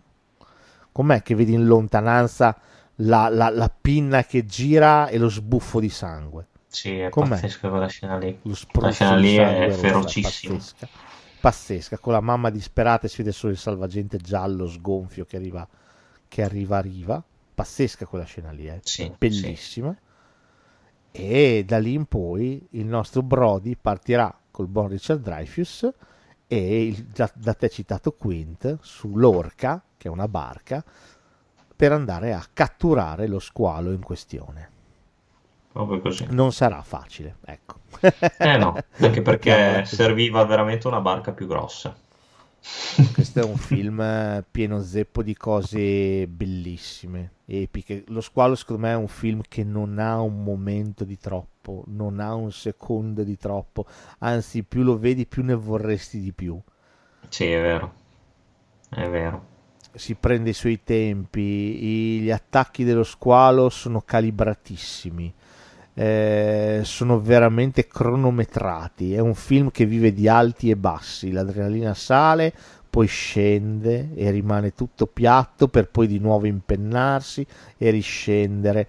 E questo dà ansia allo spettatore no? che deve gestire questo tipo di altalena. Devo dire, questo per me è un film eh, indimenticabile, bellissimo. Sì, sì, immenso. Poi, tra l'altro, a me ti dirò, mi è piaciuta anche eh, la parte di spiegazione, cioè quando Richard Dreyfus spiega la differenza tra la dentatura, cioè tutte queste informazioni che normalmente uno non, non guarderebbe. Però mi è piaciuta, secondo me aggiunge proprio quel tono al film.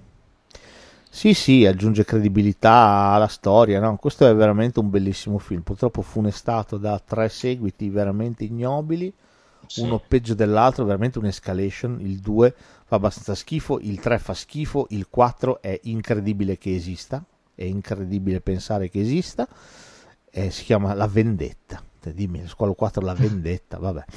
E, però, però, devo in, dire... In Italia abbiamo fatto un, un lavoro dignitoso con Sì, l'ultimo squalo. Sì, sì, sì, sì, sì. Ne abbiamo parlato quando abbiamo parlato degli Oliveroni, È vero. non l'ho inserito perché non ha a che fare con l'estate più di tanto. No, no, è vero. Mm, Ci sono questi ragazzotti, c'è lo squalo, però più di tanto l'estate non c'entra. Eh, nello squalo invece l'estate c'è come perché loro devono dare il via alla stagione estiva, ti ricordi? Sì, E c'è la scena famosa della spiaggia dove tutti quanti arrivano in mare e Brody, poveretto, ha mille occhi, è lì che continua a controllare che non ci siano pinne all'orizzonte. Beh, quella scena lì è tanta tanta roba, eh. sono d'accordo. Eh, Cioè, ti, ti mette il panico proprio, ti mette ansia, anche lo squalo. È un bellissimo film. Io mi ricordo da ragazzino avevo una fascinazione per lo squalo. Era un film che adoravo, ma non me lo facevano vedere perché comunque è un film non da bambini. È uscito nel 75, avevo tre anni, tu figurati. Ma ricordo lo davano al mare dove andavo, c'era un cinema e mi ricordo riuscii per un motivo non so neanche bene quale a mettere la testa dentro Sì, e vedere un pezzettino di film, un pezzettino vuol dire tre secondi, eh? semplicemente la pinna dello squalo che passava, basta. Però è uno dei ricordi che ho capito di quando ero un bambino, cioè per me aveva assunto un valore tale, già penso solo alla locandina. Locandina Sì. è bellissima, la tizia che nuota e lo squalo che viene da sotto. Scritto Jaws. Sì, ah, oltretutto che se- cioè, ti sembrava veramente un mostro, una creatura infernale. Sì, sì, sì, sì, no, ma questo per me è veramente un film fantastico, cioè fantastico. È un film bellissimo questo, bellissimo, senza tempo, cioè è veramente un film senza tempo questo qua. Proprio così. Va bene, concludo con l'ultimo film di questa rassegna, restiamo sempre in acqua, stavolta ci spostiamo al lago, però insomma lo volevo mettere perché è uno dei miei film preferiti. 1978, tre anni dopo lo squalo, ne sono arrivati un miliardo di squali che copiavano, cercavano di fare la stessa cosa che aveva fatto Spielberg. C'è chi ce l'ha fatta, c'è chi non ce l'ha fatta. Hai citato giustamente L'ultimo squalo di Castellari, film italianissimo. E io ti cito del 78 Giodante Piragna. Eh sì, anche questo notevolissimo. Per me questo è un bellissimo film. Molto, molto bello Piragna. Per me questo è proprio un bellissimo, bellissimo film. Eh, piccolo, no? Piccolo, Sì. piccolo, piccolo. Dignitoso però. Piccolo come sono i piccoli i, i pescetti bastardi che mangiano qualsiasi cosa. I mortacci loro. E- ed è interessante perché mentre il cinema stava lanciandosi verso cose forse sempre più grandi per cercare di eguagliare Spielberg, Giodante fa la scelta opposta, si butta sul piccolo, sui tanti ma piccoli, ecco, mettiamola così. Che per certi aspetti è ancora più terrificante come cosa. Eh sì, sì, sì, sì, sì, assolutamente, anche perché questo, anche questo è inquietante. Due ragazzi una notte si intrufolano in una zona protetta, riservata, in cui non dovrebbero assolutamente entrare, c'è una piscina e decidono di tuffarsi perché la notte è calda.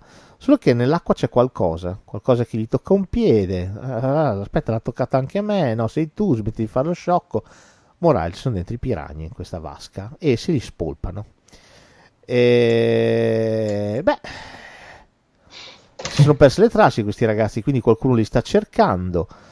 Eh, Le ricerche continuano, si va a vedere, si arriva a questa base, questa zona protetta, si trova la piscina, si ha il sospetto che siano finiti in acqua e quindi l'unico modo per capire se i ragazzi sono lì, sono affogati lì perché l'acqua è torbida, è quello di svuotare la vasca.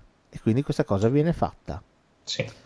Il nostro protagonista svuoterà la vasca e farà la cazzata perché la vasca verrà svuotata nel fiume e i piranha finiranno nei fiumi, nel fiume e potranno mangiarsi chi gli pare. Il film è la sagra del, del gore, dello splatter, a differenza dello squalo che era molto più vedo non vedo, no? A parte la scena di Quint eh, verso la Sì. fine è molto, molto vedo non vedo lo squalo, non è che ci sono delle scene particolari, invece no, Ah. Piranha pesta, Piranha va, ferite, lacerazioni, mutilazioni, eh, ce n'è per tutti i gusti in Piranha. Sì, questo è veramente un film. Anche qua ci sono delle scene bellissime, secondo me, dal punto di vista registico. Adesso è fatto veramente bene. Fatto veramente bene questo film. Sì, Joe Dante produce Corman qua, fa un film secondo me strepitoso. Con tre bussolotti e un paguro riesce a tirare fuori un film che è capace di mangiare alla tavola dello squalo di Spielberg. Sì. Nel senso che non ha nulla da invidiargli. Eh, veramente con tre lire, tra l'altro i pescetti girati benissimo perché hanno... A parte che ci aggiunge quel rumore Sì. cioè, Di, di casino. Esatto. che è inquietante, devo dire rende perfettamente l'idea, quindi confeziona un signor film, è veramente un signor film, è Mi ricordo anche bellissimo. che c'è Kevin McCarthy in questo film. che Sì, fa, fa lo scienziato, quello che Lo non scienziato. vuole che svuotino la vasca. Che verrà, cioè, c'è la scena della, com'è la scena della cosa, della, della zattera, Merda. che iniziano a mangiarsi la zattera, Sì. cioè, bellissimo, cioè, Sì, a mordere le, le funi, è fantastica, no? Questo qua è un film bellissimo, anche qua sangue a go-go, no, Sì, bello, sì, sì. bello, No, no, veramente questo è il film veramente- è bellissimo, è stato fatto un remake, Piranha 3D, e un sequel del remake, Piranha 3DD, con. David Hasselhoff, Mamma mia, ragazzi. il, il sequel è veramente pessimo, però il, il remake non è neanche male, perché si prende molto su si, si prende molto in giro ed è un omaggione a quel cinema di serie B che tanto ci piace. Se ti ricordi, c'è Elizabeth Shue che fa la protagonista. È Ma basta vero. pensare all'inizio, c'è Richard Dreyfuss che viene mangiato dai Sì. piranha. C'è anche? Coso, c'è anche Wing Rames, mi sembra. C'è Ving Rames che ha la gamba col coso, ti ricordi? Col fucile. Sì. ha il fucile nella gamba. C'è Christopher Lloyd che fa il professore. È vero. E poi c'è Sì, quel finale fantastico dove riescono a catturare, a uccidere i piranha. E dopo poi li sente per radio Christopher Lloyd e dice: Ah, avete presente quei, quei piranha? Ah, sono cuccioli. ti ricordi? Lui dice: Sì, eh? E salta fuori il piranha gigante dall'acqua che se lo mangia e lo riporta. Bellissimo. È, è un po', un po' ridicolo, però. Beh, mi ha entusiasmato, l'ho trovato, l'ho trovato fantastico. Sì, no, ma poi c'è stato anche cosa c'è stato Piranha Paura anche. Piranha. Paura di, di, co- Di di Ca- Cameron. di- Cameron, film eh, prodotto da Assonitis.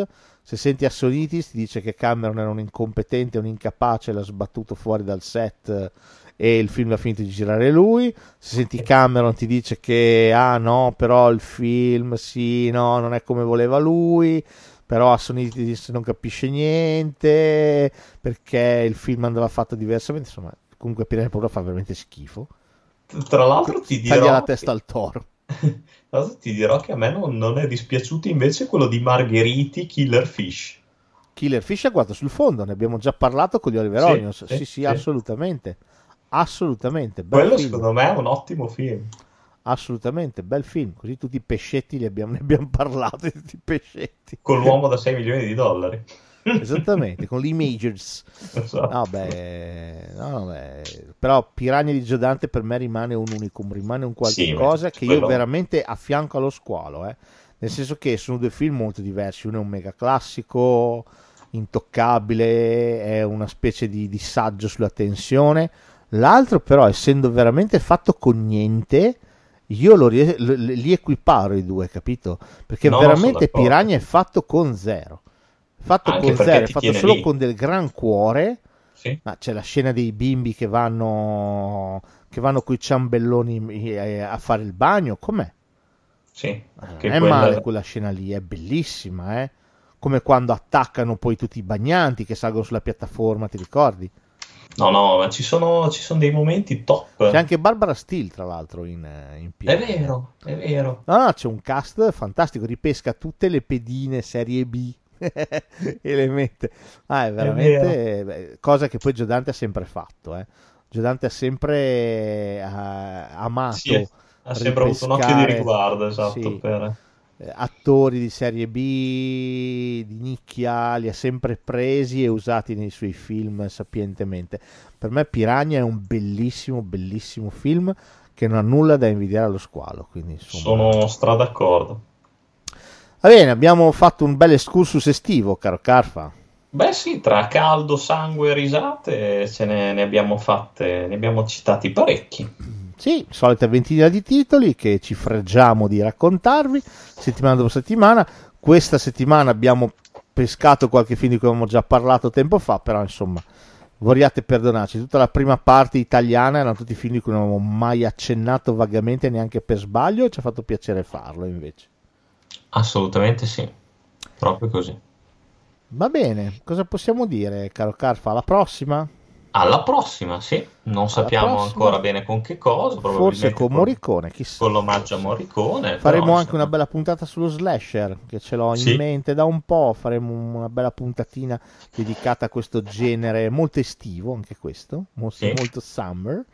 Però ci sta, ci sta e come. Quindi prossima settimana aspettatevi o lo slasher o Morricone, uno dei due, due cose molto simili effettivamente. Ah, con lo slasher mi devi fare però un regalo, anche se non è mai stato tradotto in italiano, si devi buttare dentro Sleepaway Camp. Sleepaway Camp ci sarà per forza, è uno dei miei film preferiti di quel genere. Ah, assolutamente, anche ah, per me. Assolutamente, no, ne parleremo, ne parleremo. Abbiamo già parlato anche in passato anche di quello, però è impossibile non citarlo, talmente eh, fuori sì. di testa che...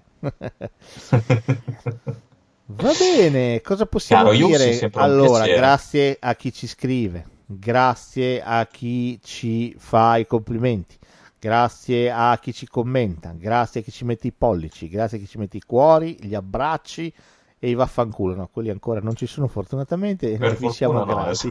Grazie a chi si ricorda di noi e ogni tanto va su Patreon sul nostro canale e ci dona 2 euro, ci servono per pagare lo spazio hosting, male non fanno mai, ci compriamo le ciabattine da mare per andare in spiaggia.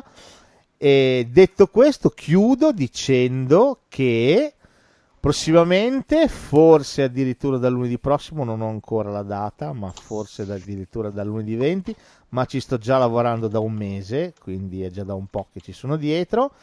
Le mie serate le passo preparando un, uh, una specie di degenerando versione radiofonica. Dopo qualche annetto che lavoro dove lavoro, il mio capo si è accorto che forse un po' di cinema boh, ne so parlare e allora mi ha, mi ha coinvolto e mi ha fatto creare una rubrica per Radio Italia anni 60, quindi andrò in radio due volte al giorno, tutti i giorni, dal lunedì al venerdì. Quindi insomma, grande, grande soddisfazione per quel che riguarda perché in 5 minuti, 4-5 minuti parlo di un film, dopodiché ci abbino la colonna sonora ideale sia che faccia parte di quel film oppure che ce l'ho appiccicata io perché mi tirava al culo. La rubrica si chiama Close Up e la gestisco interamente. È già da un mese che sto preparando puntate, dovremo partire lunedì 20 luglio. Quindi ottimo, Radio Italia ottimo. anni 60. Una, eh, un episodio alla mattina alle 12.30 e uno alle 17.30. Mm. così, mm. due film diversi ogni giorno. Mi sto facendo una gran chiappa, quindi insomma, se vi va, ascoltatelo perché la chiappa è tanta. Comunque, le, gli episodi li posterò anche sulla pagina di Degenerando, non preoccupatevi. Va bene, oh. Carfa, alla prossima settimana. Alla prossima, carissimo. Ciao a tutti. Saluti, baci e buona estate. E la wow. chiamano estate. Va bene, guarda come dondolo con il twist. Oh, well, there we are. Here's the theme music. Good night.